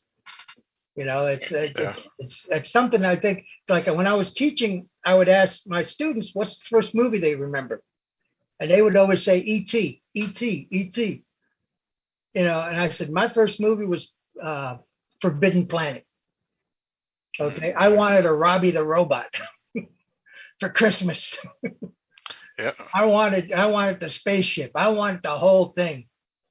And uh, you know, I think that The, the monster from the id. You want that too. the- you know, I wanted Earl Holliman to cook me dinner. Right. Uh, you know, you have that thing where the kids these days don't watch the old movies. They don't watch them. I, I mean, I had that in film school. I showed them one time. We had it. We created this thing up at Florida State. Every Wednesday night, we would show a movie, an old movie, and I showed this western. It was called The Searchers. oh yeah. One of the kids comes up to me and says, uh, "That guy, John Wayne, does he do anything else?" the shootist. You gotta you gotta see the Did a couple of things here and there. a couple. Yeah, You know, just a they've couple. never seen a western. They never saw a western. You know, Yeah, and they never saw a John Wayne western. It was like, you know, oh my God. And you're film students? Yeah. Yeah. You know, that's Well- why I, I one of the biggest thing I always wanted was the film students should go back to movies from the 30s and 40s. Yeah, and, for sure. you know, and watch them, and then come and tell me what you thought of them. You know, Yeah, don't that's tell me true. about The Godfather. I mean, The Godfather to me is a perfect script. The first one, it's a Yeah, that was, that was a great, great I film. totally agree. That, that, that, speaking- them- that's my first film with, that I remember is The Godfather. I always show them the first five minutes of The Godfather, and I always tell them, okay, now how long have they known each other? This guy and Don Corleone, how long have they known each other? And Act like a man. You know, I don't know. how long? He says, he said, my wife is the godmother of your daughter. Oh yeah, yeah. That, you're talking about him. I thought you were talking about Johnny Fontane. Yeah, yeah. Johnny- Okay. Yeah. you know, he's talking about, you know, this is my wife was the godfather of your godmother of your daughter. You know, that's how back that's how far back we've known each other. You know, all that's in the script in the first five minutes. And the kids don't realize that. They think a Right. script is you say one thing, he says another, back and forth. And I always told them, go to a mall, buy a big Slurpee, and just sit there and listen to people talk people do not finish full sentences at times. Right. Cut off. You know, Yeah. and that's so hard to do as a writer. And that's something they had to learn. They had to teach I had to teach them that. And I always told I always told them, you know, just listen to other people. You know, and then always say to yourself, what if? Those are the two magic words that a screenwriter needs. What if? And you can create anything you want story wise. And it's just amazing how it can work. Indeed. Yeah. Fantastic. Now, um, uh, one question I have to wrap up is uh, how, did, how did you get involved with Vinegar Syndrome? How, how did they find you and, and, and all that? That that's pretty exciting. With uh with the what? Uh the these guys? Uh, Marie Adler. the the Vinegar Syndrome, get, getting involved with them and, and having your film remastered and all that other good stuff on the on Oh. the Blu-ray. Well, that's through Marie Adler's people. Oh, They all right. and got the movie to them.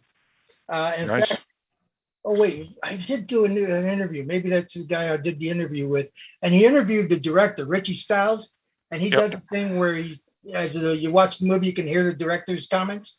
Yep. You know, there's there's a scene there in the early part of the scene which uh, I better not say. People might listen get the wrong idea. but you'll see it. It's a shower scene. Let's put it there. it was interesting. Um, two actresses showed up that day, and I thought I could get both of them in the shower, but uh, the other one turned out to be the mother of the actress, and she was much better looking. and you get the show at the Barrett. Indeed, indeed. Yeah, it's uh, you know the midnight movies. You know that they're they're all coming back and people are Yeah, really getting this was getting the to see 'em. 90s. I mean, you had full nudity in those days. Indeed. Wanted to make a sale in Europe. Yeah, right, right. That's true. Yeah, they, they used to do yeah. that. Now Yeah. they don't care. Yeah, right. That's true. Too. Very well. Very well. Well, hopefully, hopefully, folks will find uh, the, the the master of, of your first film. That would, that would be awesome. But uh, Yeah, but I mean, Cease Fire. that's your that's my legacy film. I've got another one I'm planned ahead in the next few years, but Ceasefire is the legacy film. I mean, because I'm a vet, Yeah. um, and this was something I wanted to talk about. Was you know we lost 52,000 guys in Vietnam, and we lost another 52,000 within the first 24 months of coming home. yeah, You know, this is something that even today, today we're losing 22 vets a day because you don't go to war, get on a plane, and then you're home. I remember Right. coming home. We arrived in San Francisco in in in the middle of the night, and then they took us to San Francisco airport, and they just dropped off 300 guys. We'd been in the bush less than 24 hours before, and here you are walking down San Francisco's airport three o'clock in the morning, waiting for flights going to the East Coast. They don't leave till like nine or ten in the morning. People got drunk. People got in fights. People got arrested because we were just, you know, you just can't go from war to home. My father was in World War II. When he came home from Japan, he spent six weeks on a ship with other veterans talking about their experiences and so forth and decompressing. We don't decompress anymore. We just get on a plane and go home. And then you wonder why, you know, kids go out and burn their uniforms and all their medals and then they don't want to talk to anybody and they end up going into the woods and killing themselves because they don't decompress. There's nobody to talk to. I was lucky. My father was a vet. So he sat down with me and he told me his stories. And that's how, how you know, you survive by telling each other your story. You know, and hope that, you know, you can listen to it and feel it. But Yeah, indeed. yeah, yeah. I know it's a it's a, a big big thing in the news for the past twenty years, longer, all the way back to the I mean the seventies when all the Vietnam films were coming out, and and yeah, the vets. Uh, it's it's a tough thing, and uh, I had I had the greatest feeling I had after ceasefire was uh, a young woman came up to me and she said, "I want to thank you for that movie because now I understand my father." right. I bet that And felt that's good. it. Yeah. That's it. Now she understood what happened, and she understood why he needed to be lo- held sometimes. And Yeah. you know, Don, when we were going through it, there's a scene in Ceasefire where he slaps his wife, and that's a no-no in our culture. Right. And Don says, you know, he runs, and the scene goes, he's supposed to run into her again and talk to her again. Says, what do I say? What do I do? And I said, Don, you don't say anything. You just look at her and see what you did because she's got a fat lip. You look at her and see what you did, and you walk away because there's no words that you can say that will help her feel better or eliminate the problem that happened. I wanted people to understand Don. They were in love with Don. And when this happened, they want to know why. And the why is because he was suffering and he needed help. Yep. Uh, that's my 20 cents. No, thanks for sharing. I appreciate it. Yeah. Uh, Thank you. uh, yeah. So uh, before we uh, let you go, George, uh, uh, is there any any place you want folks to know where they can find you? Uh, you know, where you teach, all these other good stuff. Well, I'm not teaching anymore, but uh, Okay. I've got this week, I've got a uh, Facebook page coming up, as well as I'm trying to get my daughter, who knows all about the technology stuff, to create a, a uh, internet site for myself. hmm And, um, you know, uh, I miss teaching. Tell you the truth, I miss teaching because it was a lot of fun. There was a lot of uh, going on there that I missed, but I left uh, the teaching here in Fort Miami because I didn't like the people I was working with. Yeah, it's a shame. Hopefully one day I'll return. But meanwhile, I'm going to go ahead and, you know, you see this gray hair. I haven't got much left, so I got to go ahead and do what I want to do right now in, in the next few years, and that's to make more films and Very tell good. more stories. I look forward to hearing them and seeing them. Absolutely. Thank you. All right, gentlemen. All right. Thank you, George. Appreciate it. And Yeah, uh, thank you very much. um, looking forward to seeing you seeing your films. All right, enjoy it. All right, my friend. Take care. All right, Thank take care. All right, uh, now uh, Mark Mark has uh, dropped off. Uh, whether it was a disconnection or not, uh, we we do have Kelvin here. So uh, Kelvin, let's let's your story and, and let us know all the, the stuff that um, about the festival that you wanted to bring up and, and so forth.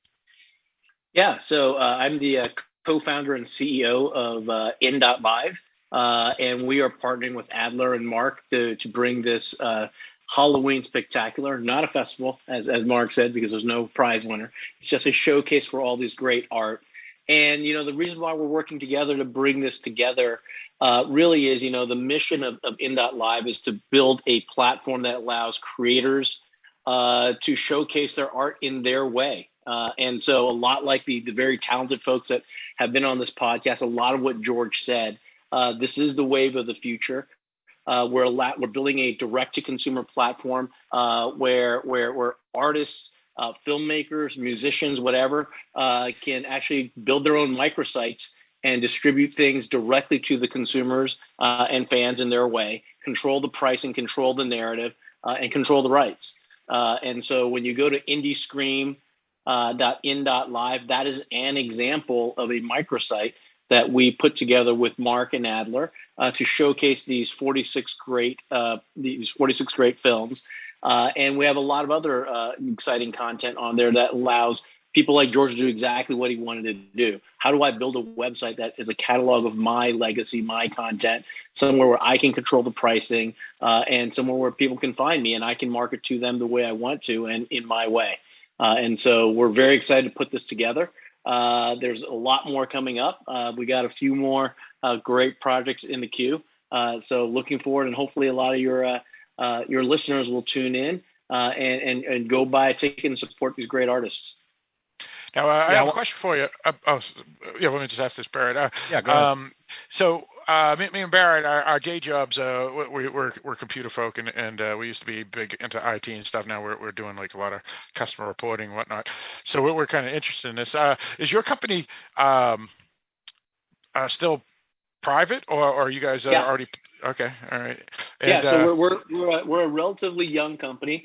Uh, believe it or not, we started before the pandemic. We're not one of the hundred streaming companies that that came about in a, in in a 2000 time period. Uh, but you know, we really built a platform to empower artists. Our backgrounds as founders is, you know, we we've been 25, 30 years in digital innovation, uh, building platforms that have gone to like billions of of whatever metric you want to look at. Uh, and we really want to help bring some of the, the more powerful capabilities of digital interactivity and intimacy uh, to the art and the, and, and the entertainment community. Uh, and so that's what we're doing. Uh, so it's, it's, a, it's a young company. And so imagine if, if you're an artist or a distributor or produ- production house and you had a private labeled SVOD or TVOD, pay per view, or AVOD platform that you can license and create the experience that you want to. Uh, that's essentially what we are. Pretty awesome. Uh, Barrett, you had a question. Uh, so this is the first year you're doing this indie scream. Yeah, this is the first time we're doing indie scream. Uh, you know, and uh, you know, hopefully uh, we're lining up a few more cool, uh, spectacular showcases, festivals, whatever word that uh, what you want to use with with Mark and a, a, series of other producers, distributors, and artists direct. So uh, there, there's a lot of cool things. For example, we did a really really cool live theatrical production with Mark Ruffalo, Michael Cera, Gretchen Mol of Kenny Lonergan's "Hold On to Me, Darling." uh, last October. Uh, and just to give you a sense of like the power of these types of distribution platforms, uh, that uh, one night uh, uh, event, we drew audiences from 28 different countries and sold out the equivalent of over 10 theaters in one night.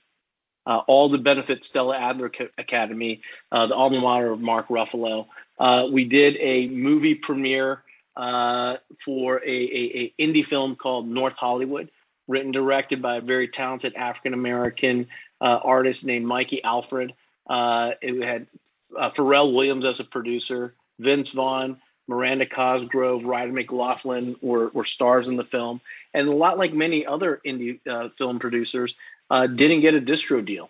and so we helped him distribute on a microsite in his brand, in his story, uh, we did a red carpet live event where you were able, able to combine really nice uh, post production videos with live feeds back to live interactive where fans would jump on. Pharrell did a drop into the the the the, uh, uh the red carpet. Then it went on to do um, you know a 30 day limited release online, like a home theatrical release, six showings per day uh, where it was tailored for different international audiences and things like that. Uh, and he was able to reach uh, ticket buyers in 119 countries over 30 days. Uh, you know, he started off with no reviews, and uh, he ended up with an 80 slash 97 Rotten Tomato score. Uh, went to TVOD and premiered as the number one movie on Apple Movies first weekend out. and so we got his story out there, you know, in the way he wanted to do it. Um, and so we have um, we just did another movie uh, named Saving the Roar, uh, which was a really inspirational movie about the 2012 Penn State football team uh, that that came after the Jerry Sandusky and Joe Paterno crisis. And that movie release uh, reached you know 57 countries, over 4,000 cities.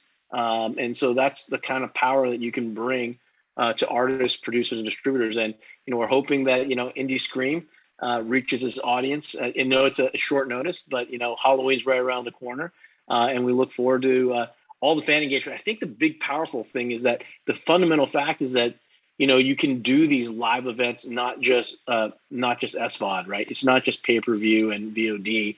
Um, someone like George is going to come on and do his Q and A after his double feature, and what an amazing and and and, and charismatic and intoxicating storyteller.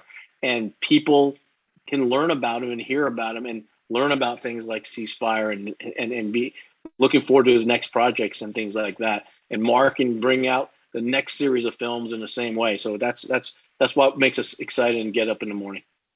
Yeah, I want to say as a horror enthusiast, this is my thing. so I like seeing this kind of thing out there um, so accessible. I think the price is right, um, and you have a lot of options there. So I think that it's it's gonna it should be popular. Yeah, I, I would help us get so. the word out. Yeah, indeed. We're, we're going to for sure. Yeah, yeah we, we, we, really we really appreciate your help with this. I, I think uh, just from from uh, Philip from our conversations before and from this, you know, uh, and getting a chance to hear our filmmakers again, you know, I think it's going to be really just a terrific show. If, if you have an interest in horror or indie films, um, being able to chat live with the people and speak with the master, I'm, I'm, sure Calvin, you probably just covered this because I'm signing back in. Uh, I had a, a, a, hard stop with somebody in uh, Malaysia. I had to talk to real quick, so I apologize.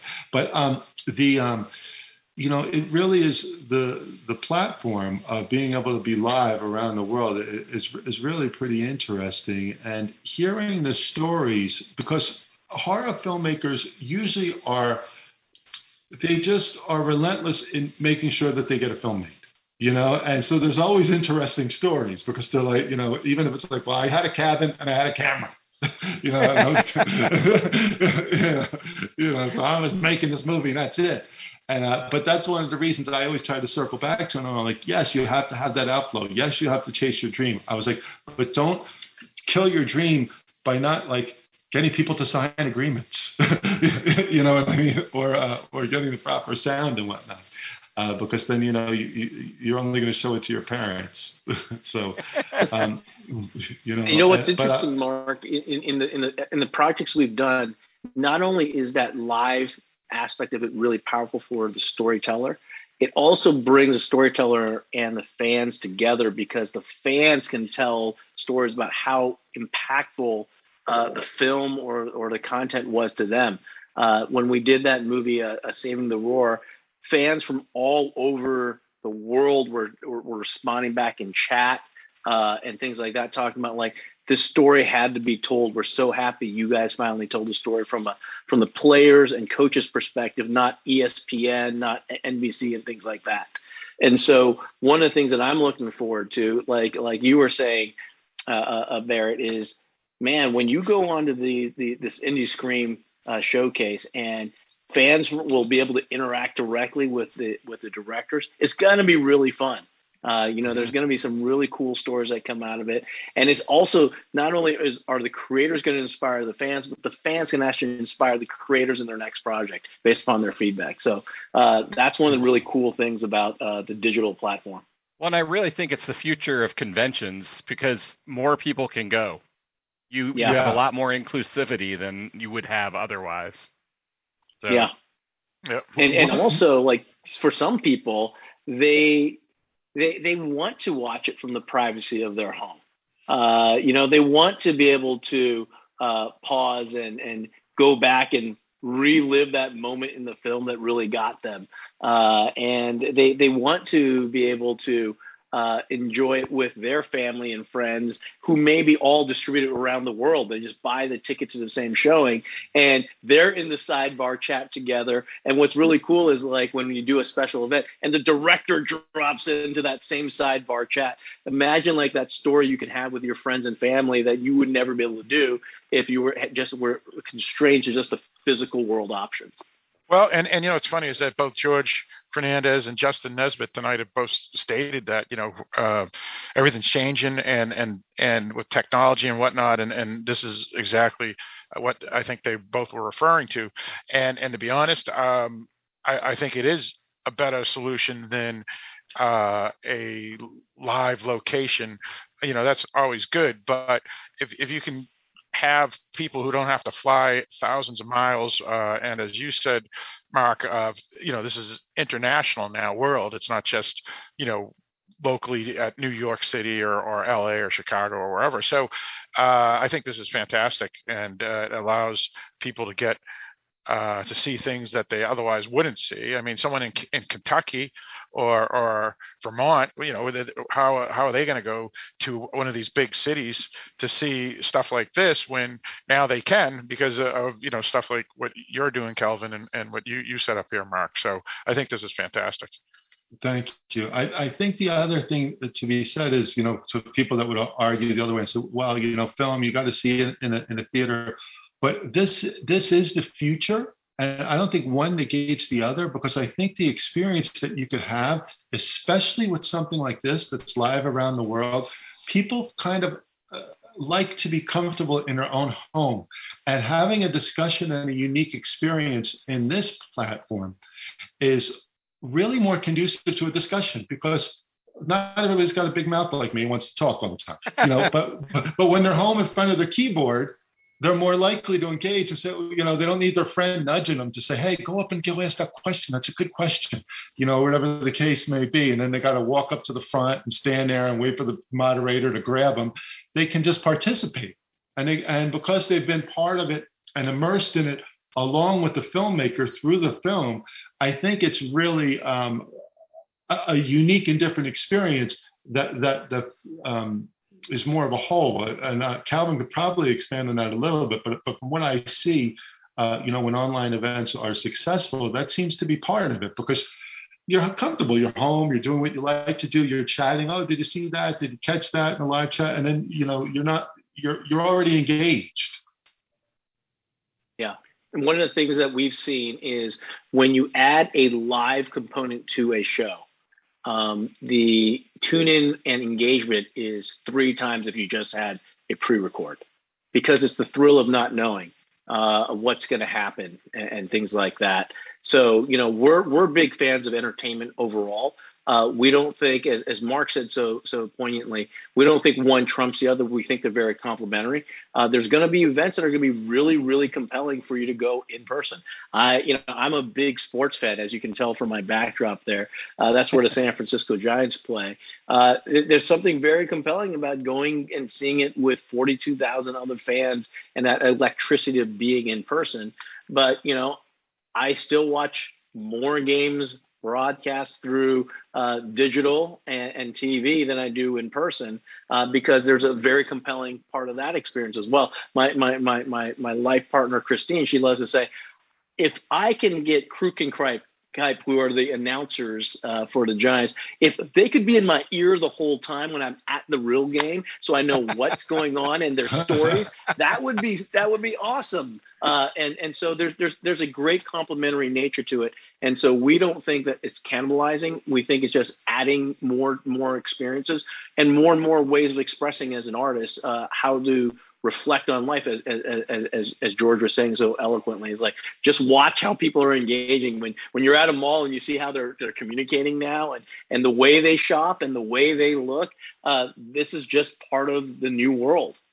Well not everything can get into the theater so there's a lot of things you're making available here that I might not have been able to see you know 20 years ago because it was so hard to get things into the theater because only a limited amount can go so, yeah, I, I remember there, there was a film, uh, The Guest, uh, Adam Wingard and Justin and uh, Simon Barrett's film that came out a few years ago, and and uh, we wanted to uh, do a review on the film and, and and talk about it and whatnot, but it only had a limited release at theaters, and it didn't even have a VOD release until like a year later. So you know, this was a this was a great film that that a lot of people missed. And Simon Barrett, on his commentary for Seance, mentioned how because of that film's failure at the box office, uh, he had to do his film Seance uh, as an independent production before it was picked up. And and the thing is, is is had had he had had something like this, you know, a few years ago, maybe him and Adam Wingard, who who now has done Godzilla versus uh, King Kong. They, this film, The Guest, could have been a, a, big film, could have got noticed and stuff. And so I, I think this is just you know fantastic. Uh, people have surround sound systems in their homes now, and and you don't really need theaters. I mean, I mean, not that there's anything wrong with theaters, but um, I, I saw um, Halloween Kills and and um, what's the other one? Uh, Dune. I get to see it right in my home because now now it's that's an option, and and that's just fantastic. So whether it's a big film like those or, or these indie films that Barrett's talking about that we couldn't see, like The Guest, uh, this is a, a perfect uh, a way to do it. So uh, I'm glad you guys are doing this. Yeah, I'm, I'm glad I'm getting to be a part of you know announcing this event and everything. So Thank you, thank you, Brad. I really, really appreciate it. I think for a horror enthusiast like you, you, you really get it because one of the things, uh, one of the terminologies that gets thrown around a lot now in different industries is this this deep dive. And I think for somebody that's into filmmaking or into horror films, this really gives you a chance to kind of go down the rabbit hole, you know, on uh, and do that deep dive with filmmakers, with horror, with indies and, and, kind of say, you know, I love this world. I, I love filmmaking. I love horror films, and to and to have a very unique experience. And where I think probably guys like you and Philip and I and a lot of your listeners are tend to do that anyway. You know, like I think even before I really got into this part of the industry, I would watch a movie and be like, who directed that? Okay, let's see what else they directed. Let me watch everything they directed. You know, you know and go see it. Or, you know, I love this actor.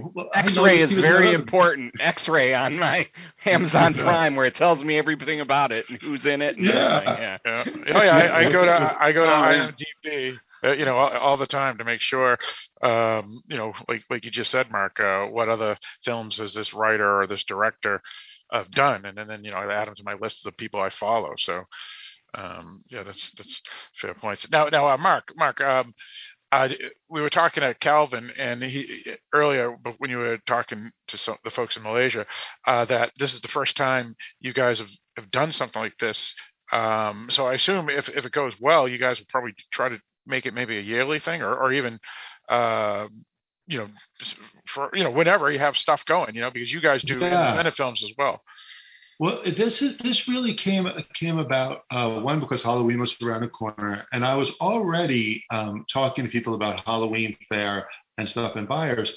But you know, it's like Barrett had mentioned earlier about getting things out there that you know maybe people didn't have a chance to see because it was in the theater, it didn't have that marketing push behind it.